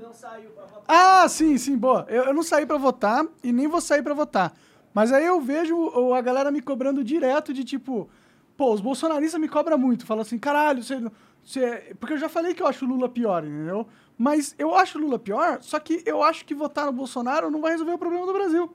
A gente vai continuar na mesma merda, vai continuar a guerra no mundo inteiro acontecendo, desestabilização da economia global, e o Brasil não faz o dever de casa, a gente vai continuar pobre e vai continuar sofrendo e cada vez mais, e o povo vai se fuder cada vez mais. Por isso que eu não voto, porque o voto é aquela desculpa pra você... vender que o povo está numa democracia, quando não é de verdade uma democracia. Isso aqui é uma oligarquia autocrática, autoritária, disfarçada de democracia, e todo mundo que está votando, achando que está mudando o Brasil, está só sendo feito de trouxa, porque você não está mudando nada. Você está condenando a uma derrota de uma cor diferente. Você quer ser um derrotado com a camisa vermelha ou quer ser um derrotado com a camisa amarela? Porque nenhum desses dois projetos realmente tem nenhuma proposta pro futuro. Você não sabe... O que o Lula vai fazer? Você sabe o que o Lula vai fazer? O que o Bolsonaro vai fazer? Você sabe o que o Bolsonaro vai fazer? Porra nenhuma! Eu achei que o Lula ia dar picanha pra nós, pô. Mas eu sei o que a gente vai fazer no outro dia. Acordar e trabalhar. Exato, exatamente. No dia seguinte... No dia seguinte a gente vai ter que, como ele falou ali, vai ter que trabalhar. Vai ter que ganhar dinheiro e a situação pra você fazer isso vai estar pior. Independente dos dois ganharem. Aí você vai falando, não, Monark, você põe fé no capitão, o mito vai conseguir reverter o Brasil. Caralho, mano, o STF foge da Constituição, o mito não faz porra nenhuma. O Congresso sequestra o orçamento do Executivo através de emendas parlamentares, o Bolsonaro não faz porra nenhuma, fica liberando emenda pra caralho. Então, o que ele tá fazendo ali de colocar ordem na casa do Brasil? Eu não tô vendo, mano. Então, para de ficar cobrando as pessoas que não vão votar, falando que eles são a porra do culpado de qualquer desgraça que acontece com a gente, entendeu? Porque não é como se eles tivessem opções boas para escolher.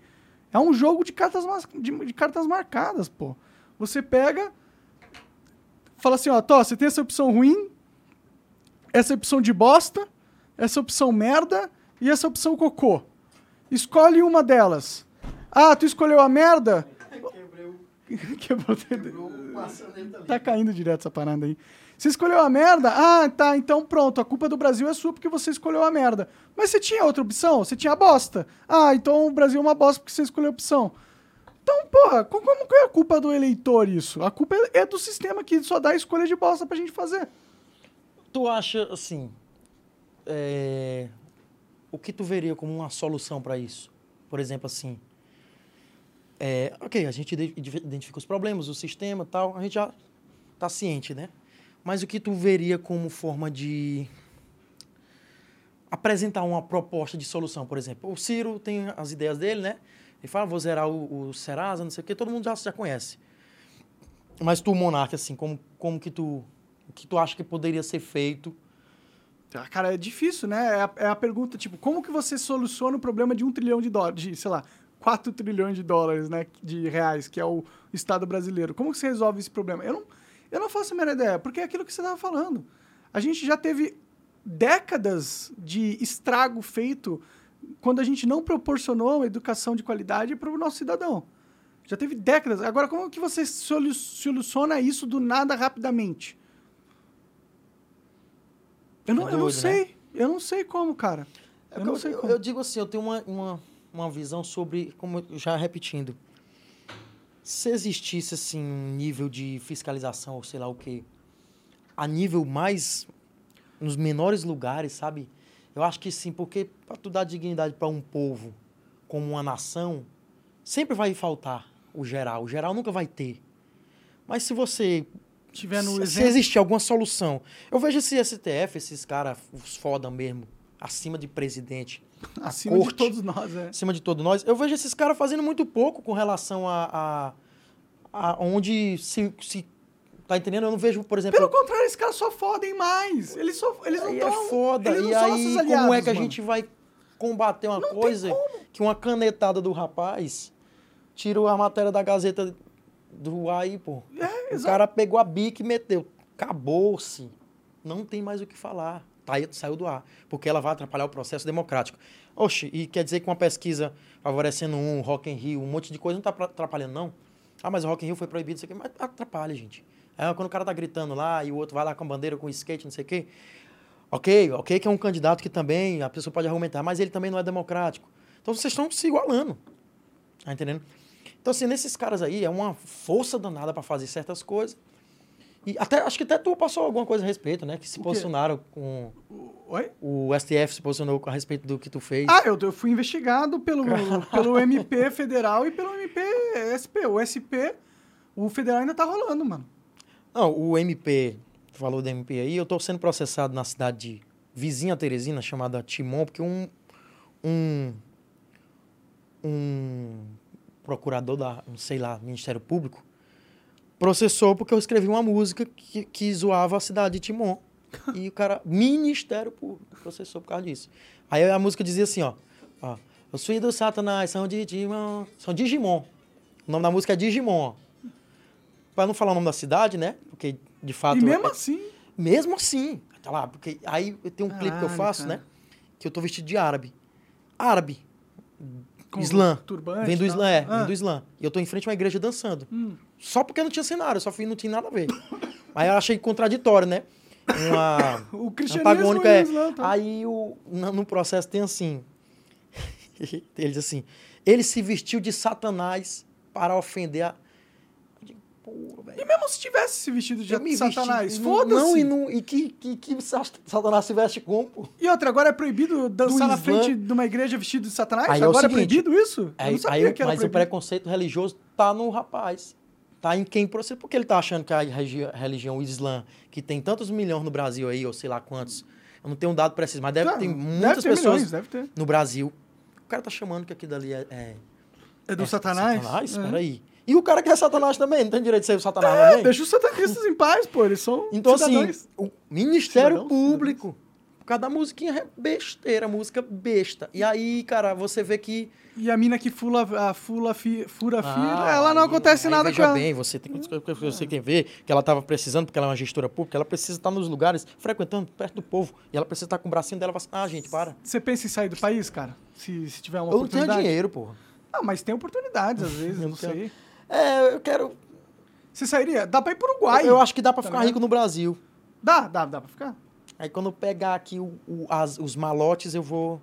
Vai-se embora. Eu também tô muito afim de vazar, porque eu não vejo muita solução aqui, cara. Tipo assim, não é só... É porque a gente gosta do nosso país, mas assim, cansa, velho. Você falar as coisas, cansa. E ver as situações recorrentes, sabe, cara? Muito recorrente, cara, a gente não tá falando... Quando a gente fala que um cara roubou dinheiro do povo, bilhões, e deu e furou a democracia, comprando apoio parlamentar e investindo esse outro dinheiro também de empreiteira em eleição, pô, não é normal, velho. Ah, mas o Bolsonaro tá fazendo... Foda-se, é ele que se foda também, velho. Mas quando você acha que é moralmente aceito isso aí, pra mim, me preocupa mesmo como brasileiro mesmo. Não, eu tô totalmente... Se o povo naturaliza isso, pô, como é que tu pode reclamar do cara que... O cara vai ganhar, mano! O cara vai ganhar! Ele roubou o Brasil inteiro! Bilhões! Ele comprou o Congresso! Ele tem acusações de ter mandado matar pessoas! Ele vai ganhar! Mas o Felipe Neto disse... Ele vai ganhar! Não tem uma acusação de corrupção. Não tem uma... Uma vez que o PT investigou... Aliás, atrapalhou a investigação. Ah, mentira, cara! Mentira! Porque, Felipe Neto, por que você faz isso? Ah, eu sei por que você faz isso. Eu nem tô surpreso. Você ganha dinheiro, né, cara? Ganha dinheiro pra caralho, defendendo um lado. Eu entendo. É sedutor mesmo. Os bolsonaristas agora tá tudo querendo me convencer a ser bolsonarista. Aqui, ó. Eu vou postar aqui pro Brasil ver, ó. Durante o governo do PT, alguma coisa foi feita para interferir e impedir as investigações? Nada. Não, não tirou nada. A análise preliminar da Polícia Federal identificou indícios de ação para atrapalhar investigações da Operação Lava Jato. Um dos telefonemas... Quer dizer, o cara faz sabendo, é que eu tava conversando com ele. Acho que o cara não se importa com a mentira, porque se ele sabe que tem gente para concordar com isso, ele sabe que tem mais gente que não segue ele e vai ser descoberta através da mentira que ele tá soltando. Porque se a gente virou nessa gangorra, o cara que tem um público só... Eu tava vendo esses dias, um cara lá do Paraguai lá, tinha 200, 300 curtidas, agora tá com 3 mil, porque começou a falar de Bolsonaro. Bolsonaro. Então, assim, tá um momento, e o assunto tá no momento, tá, né, na política, claro, né? Então vai gerar sempre uma pancada. Porque coerência não vai gerar, dar resultado. Aí eu não sei como é que eu quero ficar rico, mas, cara, eu tenho que dar um jeito, velho, porque eu quero vazar. É muito fácil, pô. Aí, eu até fiz uma live outro dia, o cara falou, sistema de cota. Eu digo, apoio, que é importante para quem não teve direitos, para quem, né, é uma compensação do Estado. Porém, é uma compensação que deveria ser, temporária, porque a cota é o Estado assumindo que é incompetente de não proporcionar a igualdade que ele tanto fala. Então, já tem um discurso aqui que, se você vier tentar me pegar... Mas agora, política... É triste, né, cara? Tipo... E assim, eu dei o exemplo de cota porque eu realmente acredito nisso. Eu gosto das cotas por... Eu mudei muito minha visão com relação à cota. Por renda. Pois é, mas eu mudei muito... O lance da cota, eu concordo. Cota racial e tal. O que me incomoda é o Estado assumir que é incompetente, os gestores, os deputados e tal, e ele, assumindo que é incompetente... Ó, veja só. Ele assume que é incompetente, ele cria outro problema, para compensar aquele. Uhum. E não tenta resolver aquele e deixa aquele ali como sendo uma solução. E aí, não muda. Assim é um sistema de cota. Vamos botar outro sistema. Eu entrei por cota de escola pública, no e-renda. Legal. Na federal lá. E eu disse, não, tem que ter a cota racial. Claro que tem que ter a cota racial e tal. Mas e o que é feito para corrigir o problema que causou o problema da necessidade da cota? Nada. Então, o Estado assume que é incompetente e... Fora que aí amanhã cota, ele faz outra coisa. Significa que não tem faculdade para todo mundo, que era o básico. Se você quisesse fazer uma faculdade, foda, você conseguisse, velho, né? Era o básico. E assim, aí você identifica a parada que é mentirosa. Como eu disse, eu defendo que exista. Mas você identifica que tem uma turma mentindo e não tem interesse em mudança, aí você fala, cita, não, é porque tu é um cara que tu não aceita as coisas. Então, se eu sou um cara que... Eu não quero aceitar mesmo, não. Eu quero ficar incomodado com... Eu acho que o brasileiro que não se indigna com a situação brasileira... Ele é o mais feliz, pô. Bom, ele é feliz, mas é um iludido também, né? Eu queria ser um amigo nosso que nós temos. Acaba feliz, meu filho. Bota a cerveja, abre... Aí o homem tá alegre, não tem mal. A mulher bonita passa, ele é... Tipo, não... E o brasileiro médio é esse. O problema... Às vezes a gente fala... Eu fiz a pergunta pro cara que eu fui no podcast em Teresina, meu amigo Xavier. Falei, Xavier, será que vale a pena lutar tanto pela liberdade de expressão para quando as pessoas terem essa liberdade de expressão, elas, tipo assim, cagar, ou sei lá o que... Falar merda? Falar da Anitta e, tipo, vale a pena a gente lutar tanto por isso? Para quando a gente chegar no ponto de existir liberdade, mostrar para as pessoas, elas não se importarem, que isso é importante. Mas isso é a história da minha vida, né? Aí que é o ponto. Por isso que eu queria te perguntar isso. Será que... Não no contexto geral do significado da liberdade de expressão. Isso aí todos nós defendemos. Que é o direito de dizer aquela coisa toda. Mas será que não te incomoda, não te incomodou tu fazer tanto e tu vê que... Cara, eu tô lutando sozinho. Enxugando gelo aqui, né? Porque o povo, no fim das contas, não quer saber, mano. Então, se eu pudesse defender a liberdade de expressão e nada acontecesse comigo, eu não estaria... Mesmo se o povo não tivesse convencido, se eu não estivesse convencendo ninguém que é importante, eu já estaria feliz porque quer dizer que ela existe. Né? Eu tô podendo falar o que eu penso e nada tá acontecendo de ruim na minha vida só porque eu falei algo que eu penso, entendeu? Mas o pior é esse. Eu só não consigo converter as pessoas... como vem repercussões muito negativas para a minha vida por defender essa pauta. O que mostra para mim, na minha opinião, que existe sim um engajamento político, uma organização política que está ativamente tentando calar todo mundo. Tipo, É inegável que isso está acontecendo. Olha para o TSE, o que ele está fazendo, tirando a notícia lá do Gazeta do Povo, por exemplo. Tipo, é inegável. Existe um sistema político dominante e ele está atrás do nosso direito de fala, de liberdade de expressão. E aí, quando eu apareço e outras pessoas aparecem para defender esse direito, em vez das pessoas ficarem com raiva do sistema que está tentando calar eles, eles ficam com raiva de mim, que está apontando a merda. E pessoas, muitas vezes, instruídas mesmo, que deveriam também entender. Você não precisa concordar com as frases do Monark, as falas. Mas você tem que entender assim, pô, há situações que a gente é muito passivo, pô. E, tipo, no meu estado, eu sempre lutei por algo assim também, nesse sentido. Há muito tempo, eu tenho minha página lá, tá, 2012 para 2019, que ela foi quando ela foi derrubada, inclusive, por denúncia, né? Eu falava muito disso com respeito à cobrança, com respeito à denúncia. Então, eu misturava comédia, denúncia, mostrava... Minha rua tá sem asfalto, muito buraco. Mas, no fim das contas, quando eu postava um cara muito louco, bebo, dançando, 3 mil comentários, 12 mil comentários, eu digo assim, é o que o povo quer. Não adianta você... Porque é chato, pô. O que a gente conversa aqui, no nível que a gente conversa, ou vários outros convidados aqui, é chato. A gente é descredibilizado porque eu é comediante, eu não sei o que, você é um doido, você não sabe de nada, você nunca leu. Você e ainda é isento, fudeu. É.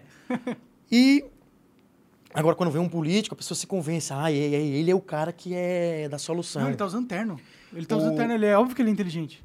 Eu tava falando assim uma coisa que eu acho muito... não vou nem dizer racista, preconceituosa, tudo de ruim contra o povo. Rua sem asfalto. Teresina tinha muito. E eu falava assim, tava falando com ele, cara, aquilo ali é feito calculado pelo sistema para fazer o pobre se sentir fudido, tu acordar e tu saber, eu moro num lugar pior porque não tem asfalto. Entendeu? E é o povo mais pobre da cidade.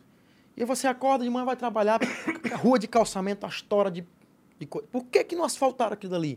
E eu ficava achando que era só dificuldade, eu era mais novo, né? Ah, cara. Mas eu, intrinsecamente, eu morava na rua que tinha asfalto, mas meus amigos moravam na rua de trás, e era só a pedregulho. E aí eu falava, e eu me achava melhor, intrinsecamente, tipo assim, eu moro num lugar melhor, que passa um ônibus, a estrada é melhor, você morava num lugar melhor. Lugar, teoricamente, né? Tipo assim, um pouco melhor. Na rua, melhor. Eu morava numa rua melhor. Mas minha casa era fodida igual a dos caras lá. Às vezes até pior. Mas o cara se convence. E aí, um belo dia, de vez em quando, uma das ruas era asfaltada. Quando eu olhava para... Eu olhando esses tempos, analisando essa lembrança, eu falei, cara, aquilo ali é feito milimetricamente calculado. Não é a rua que é feita... É o gestor, a galera... que sabe que quando se tu evoluir o teu bairro, se teu bairro for mais arborizado, pavimentado, vai começar a existir mais gente frequentando, vai ter mais gente ganhando dinheiro, vai ter tudo. Abrir loja. Abrir loja, não é tão perigoso, você pode vir tranquilo. Quando você bota que a rua é de pedra, é a rua dos marginal, é a rua dos pobres, é a rua de quem não tem. E, cara, não existe assim, eu falo assim, cara, quando o cara é muito ruim, o gestor, assim, ele eu não sei se é um cara só, não é um cara só, mas uma casta de pessoas que diz assim, esse lugar tem que ser fudido para que eu more lá na Zona Leste, lá em Teresina, a Zona Boa é a Leste, né? Então, lá na Zona Leste, aqui aqui é a Zona Leste. É a do Itaquera, que é difícil, dos pobres, né? A galera mais popular, né? A Zona Leste aqui é mais... Era mais... não é a Zona de favela, rico, que é lá a Zona Sul, Leste, aqui é Zona Central. Em Teresina, a Zona Leste é melhor. Assim, né, estruturalmente. Sim. Exceto quando chove, né, que também afunda. Mas, lá, tudo pavimentadinho, coisinha mais bonitinha e tal, direitinho. Aí eu analisando, falei, cara, é feito propositalmente. Por que o cara não asfalta uma rua que um pincho... Quanto é que é um metro do pincho, pô? Não deve ser tão caro. Quanto é que uma prefeitura arrecada por mês? Fora que vai dar trabalho pra gente, pra pessoas, né? É bom, é positivo. É porque é fazer. E aí o sistema faz tu se sentir. É porque o dinheiro teve que entrar numa mala, né? E teve que ir pra fora do país e alguém tá andando de lancha. Porque ele vai dar o churrasco, pô, com cerveja e o outro tá aí querendo dar arma e dizer... Então... Deus, pátria e família. É disso que o Brasil precisa. Eu acho que o Bolsonaro, nesse ponto, é mais honesto que o Lula, porque o Bolsonaro é escroto mesmo e ele é votado porque, pelo que ele é. O Lula fala de churrasco com picanha. Quem, como eu digo, quem é jovem se convence por isso, fica assim, meu Deus... Alienado, né? Vai ter um churrasquinho no fim de semana. Que história é essa, mano? Tu comprou a Friboi, vai dar pro povo, é abrir carne. Não existe, pô.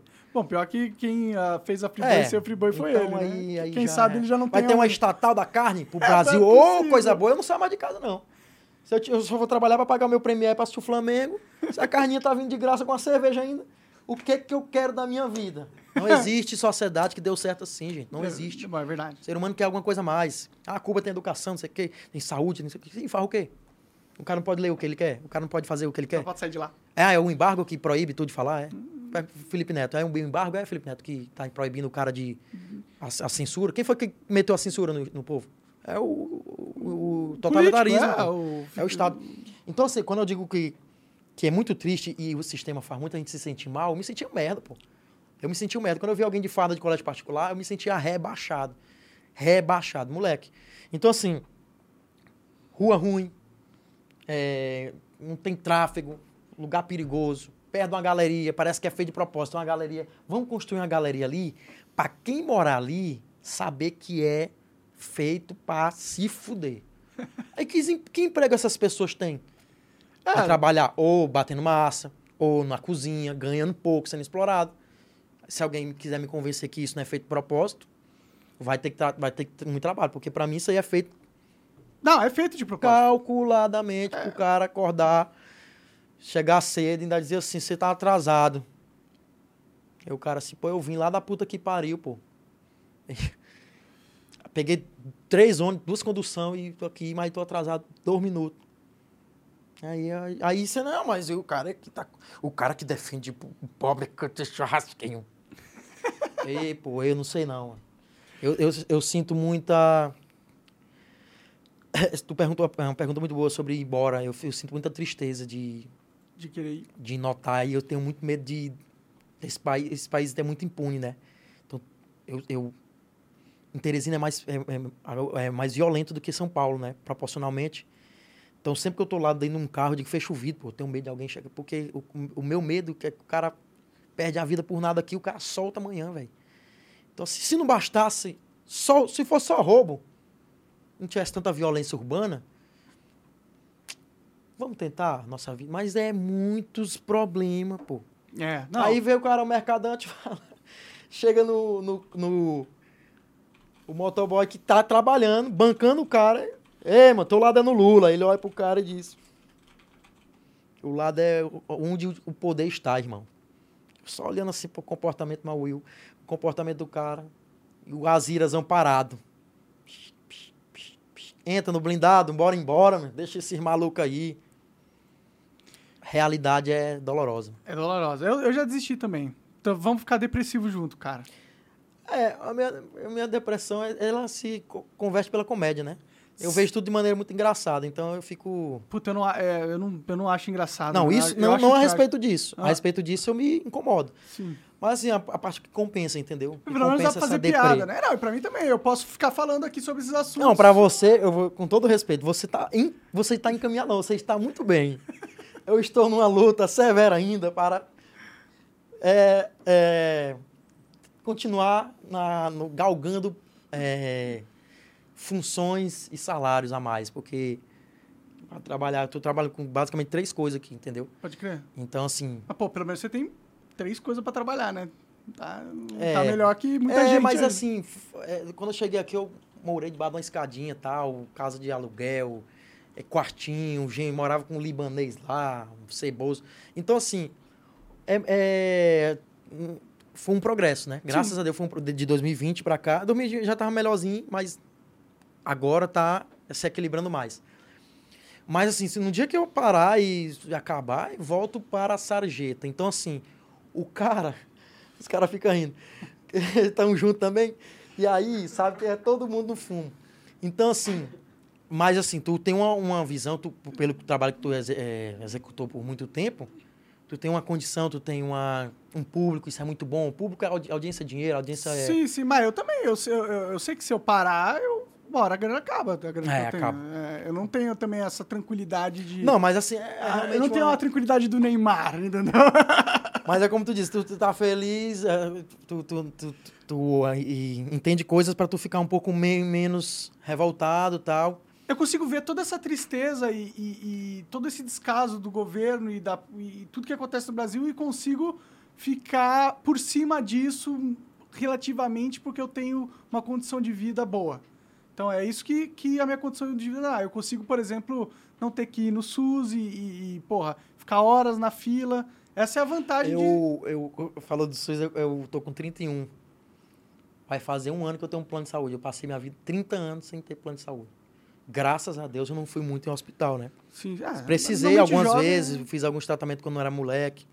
Quebrei um dente aqui, quando eu era criança, fui atropelado por uma moto. Caralho. E aí, restauraram e tal.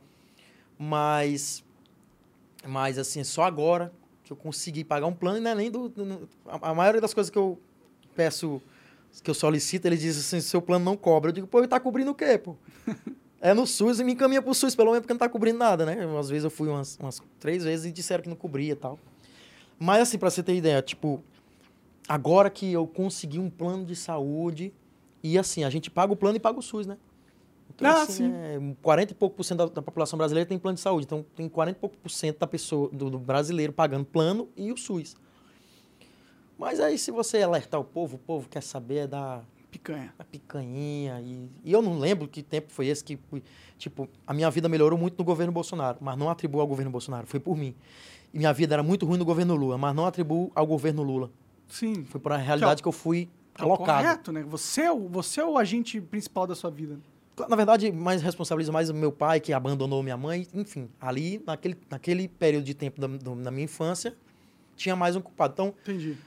O governo atrapalha, mas não vou botar o mérito e o demérito da sua vida só nisso, externo, entendeu? Né? Entendeu? Então, assim, não foi o governo Bolsonaro que eu melhorei. Foi ele que me fez acordar.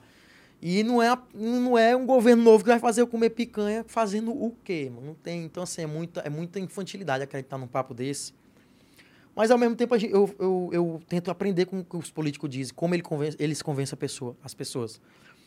Porque um dia eu quero vender alguma coisa que eu convenço as pessoas e que é um produto bom. E pode ser um produto minha boca. E eu fico rico e meto o pé do Piauí. Bom, história do vendedor Piauí de curso. Piauí não, do Brasil. História do vendedor de curso, né? Pô, vou fazer um curso aqui. Acho que eu vou destrinchar esse podcast só em curso aqui. Módulo 1, módulo 2, sociedade, não sei o quê. Mas, cara, assim, a brincadeira à parte é uma... Como brasileiro, você sente a... Como nordestino, que você... Tu é do Rio, né? Do Rio, é? Eu sou de São Paulo mesmo. De São Paulo. Mas morei alguns anos no Rio. Morei pois é, quando você vem do Nordeste, você vê que o buraco ainda é pior do que se imagina. Aqui em São Paulo tem muita favela, tem muita situação de desamparo público, né, social. Mas quando você vai no Nordeste, até na favela daqui, você tem mais oportunidade que a favela do Piauí, né? Pode crer. Ou talvez até um bairro pobre do Piauí. Porque aqui na favela se consome cultura. O cara é funkeiro, o cara... É um projeto social, vem um Criança Esperança, vem não sei o quê, vem um... Você pode, enfim, tem muito mais oportunidade, mesmo sendo um lugar muito difícil. Uhum. Não é fácil. Agora, no Nordeste, no Piauí, você não tem... Vou falar sobre o Piauí. Teresina, você não tem para onde atirar muito. Porque dentro das comunidades, das favelas, não tem muito centro cultural, não tem um tipo de música que bombe ali dentro. É meio raro. Então, assim, uma hora ou outra... Então, assim, é um desamparo social, é a violência, é briga de gangue o tempo todo. Polícia oprime mesmo e não tá nem aí, não tem imprensa, não tem nada. E se um branquinho mata alguém lá, que é filho de um político, aí vem a imprensa e abafa. E... Quando você vê essa oportunidade, isso me fez sair do Piauí. Um dos motivos. Quando você vê que o Brasil também tá caminhando mesmo, fumo. Se um dia eu tiver a condição de levar minha família e eu meter o pé... É um sonho, porque, cara, não é porque eu não sofro que eu não devo lamentar, entendeu? Claro, claro. E você sofre também. Sofre também. Chega na minha família, chega nos meus parentes, chega em pessoas que, pô, é Elson, né, meu nome. Tu tem aí R$200 pra comprar não sei o quê, pra pagar não sei o quê. Eu digo, cara, porra, velho. E aí, mano, o cara tem que fazer o quê? Fora que tem isso. Você poderia ter muitas oportunidades que você não tem se você estivesse num país... que funciona, né? Regular, pô, regular. Ah, só ser regularidade, normal, ser... Não é inventar a roda, né? Copia os coreanos do sul, cara, copia os americanos. Pô, bicho, até os chineses estão melhor que nós. Mas como aqui é um cabaré, acho que é melhor pro cara... Se eu tô na posição, qual é aquela frase da corrupção? Will. O objetivo principal de acabar com a corrupção é que ainda não chegou no poder. O objetivo de acabar com a corrupção... O objetivo principal de acabar com a corrupção é de quem não chegou no poder. Então, essa frase é muito boa, né? Sim. Porque se tu chega no poder, a corrupção já é... Ei, eu acho que... É como faz as coisas. É pouco, né, cara? Ei, só um centavinho aqui pra nós, não vai ser pronto. Então, assim, isso é um conceito, infelizmente, realista no Brasil. Às vezes o cara entra com uma boa intenção numa parada pública, uma gestão de empresa, pode ser uma empresa privada, né? Uma gestão de empresa, o cara começa a se... Aí o cara fica... Aí o cara percebe que o Lula não é um grande problema, porque se eu tô fazendo a mesma coisa que ele, né? É, se eu fiz ali algumas situações... E ninguém vai nem saber. Então o cara pensa, né? Ninguém vai nem saber, eu vou fazer. E é onde a gente tá no buraco moral que a gente tá. É um buraco moral mesmo, moralidade zero. Não tem nada, acabou. A gente só...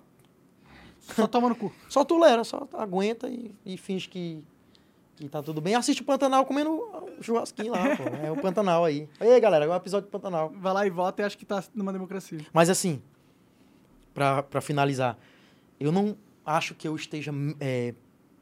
seja melhor do que quem não acordou. Tipo assim, não acho que eu acordei de uma maneira. Eu tenho muita coisa pra eu descobrir, claro, todos nós aqui. Ah, sim. Mas eu sinto que as coisas mais simples, que é pra mim, eu vejo que é muito distante. Para a maioria das pessoas. Para muitas pessoas, sabe? Às vezes assim...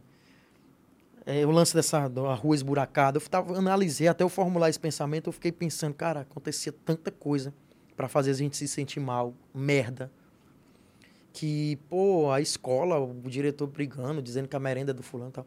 Então, assim, são muitas situações que não me torna melhor. E quando eu descubro algo, eu quero que as pessoas... Também saibam. Até para saber se eu tô errado, pô. Bom, mas quando você vê visão, você não parece muito errado, não. Você vê os cálculos do social, da parada da sociedade, porra, é muito, pra mim é muito claro. Então, é triste, mas o que a gente pode fazer? Enquanto a gente vira o alvo e a gente vira o condenado, processado. Se a gente tenta ajudar, a gente só se fode. Ok, que beleza, eu já fiz piada muito ruim e tal. Mas foda-se, é um crime agora. Tipo, eu já fiz piada muito ruim que eu realmente não me admiro, tudo bem, mas porra, eu também já fiz um monte de coisa que eu não admiro. Aí a questão é assim, isso é um processo evolutivo de cada um. Sim. Tipo, não é que eu acho que as piadas pesadas agora é um problema, não. E, inclusive, tem muito comediante que galgou fama e sucesso em cima de piada que hoje ele critica.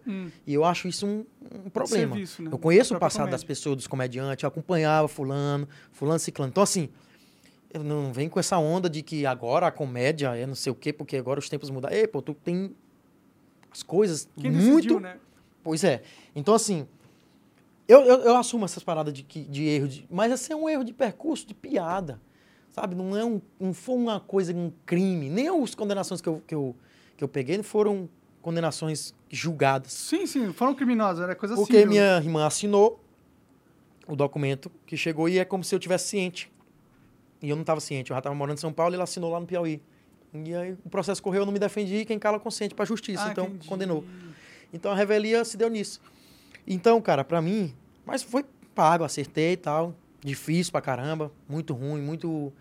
Você fica pressionado, tipo, 6 mil por aí pra cada. Caralho. Então é muita grana pro cara que não tem sequer um Celta, grana, né?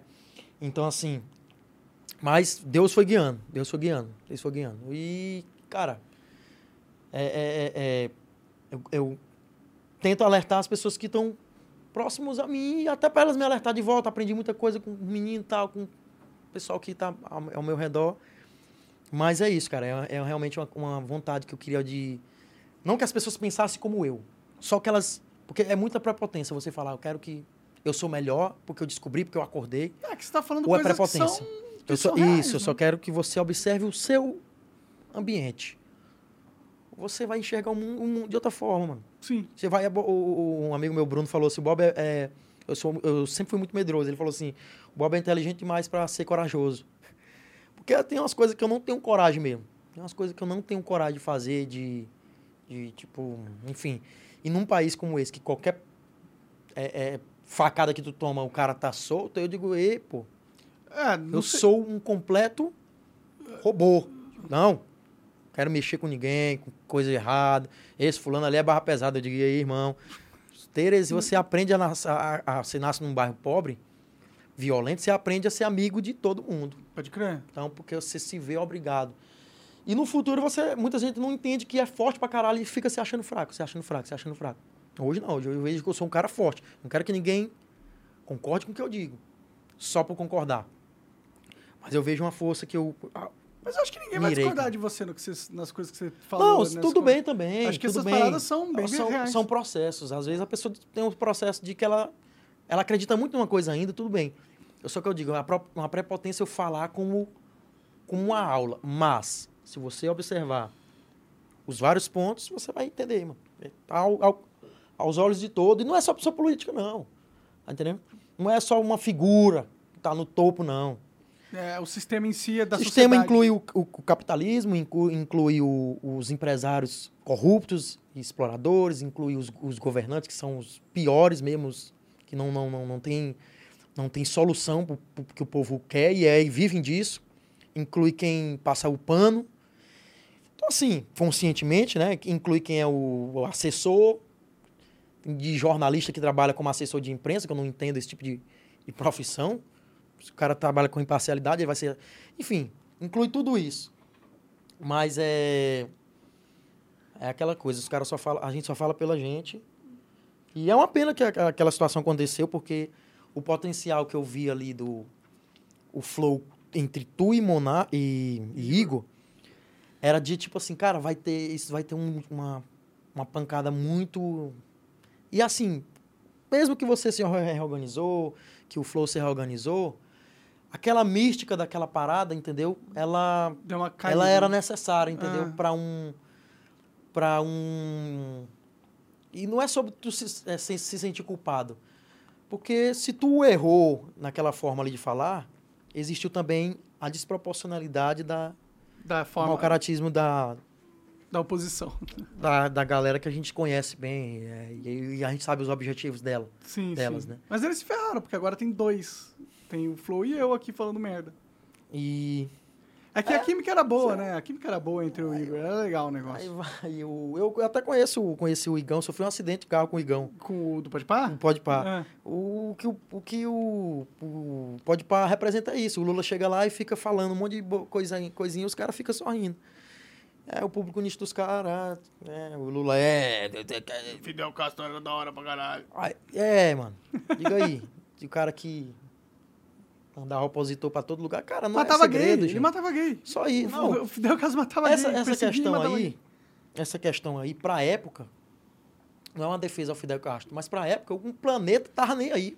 Ah, tudo bem, mas você falar que o cara é gente boa. Agora se você tem a consciência disso, e hoje você defende o cara hoje, pelo que ele fez no passado com minorias, hoje tá acontecendo a revolução em Cuba, faltou energia lá e ficou a galera na rua dizendo liberdade, liberdade. Não aconteceu nada em imprensa, não tem do Vivier, não tem Felipe Neto, não tem ninguém. Não. É tudo hipocrisia e lacração. Mas o capim que manda. Sim. E eu quero o meu, mas eu quero o meu de uma forma que eu esteja coerente sem mentir pra galera que te acompanha. Né? Com minhas convicções, meus princípios. E quem quiser seguir aí, mano, segue aí. Fala aí, tuas redes sociais. Tem pergunta, Coca? Desculpa aí. Não? Tem pergunta, acho que pra ti, ó. Pra gente matar aqui, tem pergunta que eu botei no... Manda aí. Que a galera aqui, eu botei pra perguntar pra ti. Tem uma que é muito boa aqui. Como é ser você? Uma merda. Você faz show? Não entendi essa. Não sei se é pra mim. Deve ser pra você, cara, essas perguntas. Porque eu fazer show do quê? Falar show. Mas teve um tempo no teatro, não teve, não? Teve um flow no teatro. Teve um flow no teatro com o Rafa Moreira. O que faria Monark se candidatar a algum cargo público? O que eu faria? Não, o que faria tu se candidatar? Puta, eu não faço a menor ideia. Não pretendo me candidatar, não. Pra ser sincero. MT do Amaral, né? Eu tô esquecendo de falar o nome. São poucas perguntas aqui. Como ficaria um carro metade Lamborghini e metade Corolla? Essa aqui é manjada. Pergunta se ele já foi pro Piauí. Eu fiz aqui a metade de cada carro na cabeça. Por favor, o Catanhede quer saber. Bom, ele quer que eu fale Lamborola, né? É? Peraí, ó. Eu acho que é tipo de Lamborrola, tá ligado? Lamborrola, é. Ele pegou os dois, ó, que eu também li. Como você lida com as pessoas que se aproximam por interesse? Não sei se é pra mim, acho que é pra ti mesmo. Pra mim, ninguém se aproxima por interesse, né? Quem tá interessado em andar com o cara mais cancelado da face da terra? Peraí. Perguntar se tu já foi para o Piauí e se sim, o que achou de lá? Nunca fui para o Piauí, fui para Aracaju. Mas tu já chegou a transitar em outro lugar do Nordeste? Fui só para Aracaju, cara. Só para Aracaju. Tá. Falar que encontrei minha namorada, inclusive. Acho que tem aqui. Se ele está preparado, se tu está preparado para ser cancelado pelos passadores de pano, caso critique Bolsonaro. Estou preparado, pô. Nada vai ser pior do que os da militância do Lula, eu acho. É, né? Eu acho difícil, cara. É isso, tivemos aqui com ele, Monark. Mas tô brincando, mas é isso, as perguntas foram essas, tem outras aqui que não... Tem umas ruins aí? Não faz muito sentido. Faz uma ruim aí pra gente ver. Não, é tipo coisa de Piauí, bomba do bom preço da Frei Serafim, é a coisa mais local. É pode crer. É uma coisa, mas tu já comeu bomba? É bomba de chocolate? Não, bomba. Bomba é um salgado, é um melhor salgado. Não, nunca comi bom. É a única coisa que o governo não meteu a mão no Piauí, que continua muito boa. Mas é um salgado como? O que tem dentro? Pô, cara, é um... É que eles fazem um presunto... Daí, ah! Boa! O moleque é voado, ó. Parece cara, bom isso, pra caralho, isso aí. Queijo, pô, presunto. Isso é bom demais, pô. Parece bom pra caralho. E ela não fica oleosa, não, entendeu? Quando ela é bem feita, né? Tem alguns lugares que vende bem... Obrigado, meu Deus. Aí, ó. Teresina, Piauí, já fica logo, ó, lá, já fica logo no... Isso aí com uma pimentinha, acho que... Eu vou trazer um dia, a gente faz lá em casa. A próxima vez aí a gente vem e a gente traz aqui pra tu a iguaria do Piauí. Da hora demais. Show de bola. Bob, muito obrigado por ter vindo aí, cara. Eu que agradeço. E quer deixar alguma última mensagem, rede social, alguma coisa assim? Agradecer a Deus mesmo e pedir saúde mesmo, que eu tô com os problemas nas costas aqui. Porra, eu também tô com os problemas, eu tô ficando... Pô, bate um raio-x, 31, velho. 31? Eu tô ficando velho igual você também. Pior que o médico disse que eu tô bem, que queria ter minha coluna. Mas que a gente vai ficando velho, né? E aí a gente vai sentindo... sedentário, pô. São Paulo aqui não faz quase nada aqui de esporte, então... Mas é isso. Bob Nunes, a rede social aí, Twitter, tem muita coisa pra assistir aí. Tem muito vídeo besta lá também. TikTok, essas coisas aí. TikTok. E tentando explodir aí, pra ver se a gente... Tira mais grana. Para de trabalhar, né, mano? É bom cara, que eu queria... O cara na internet, ele para de trabalhar na hora. O negócio é... Mais ou menos, eu teu amigo aí, o Whindersson, trabalha aqui um filho da puta. Tu se considera um cara que trabalha muito? Não. É um privilégio, então. Porque não trabalho no sentido de trabalho, mas tipo um... Pra mim, a minha vida é muito boa. Eu gosto, eu converso com pessoas legais, eu jogo jogos, fumo maconha, tá, o mais eu quero, assim. Mas é isso, agradeço o convite, quem quiser seguir aí. E é isso, até as próximas vezes aí. Valeu! Eu queria fazer só ainda tá no ar? Um adendo de corrupção. Eu quero indicar e cobrar pessoas pra trazer no Monark Talks. Como assim? Eu vou cobrar um valor e vou dizer assim, eu te indico lá, mas me pague aí quentão. Vamos fazer esse contexto. Obrigado, galera. Tô zoando, obrigado. Tem que falar que a galera vai achar que não. O papo todo se deu sobre corrupção e no final ele... Tamo junto. Valeu, galera. Até mais.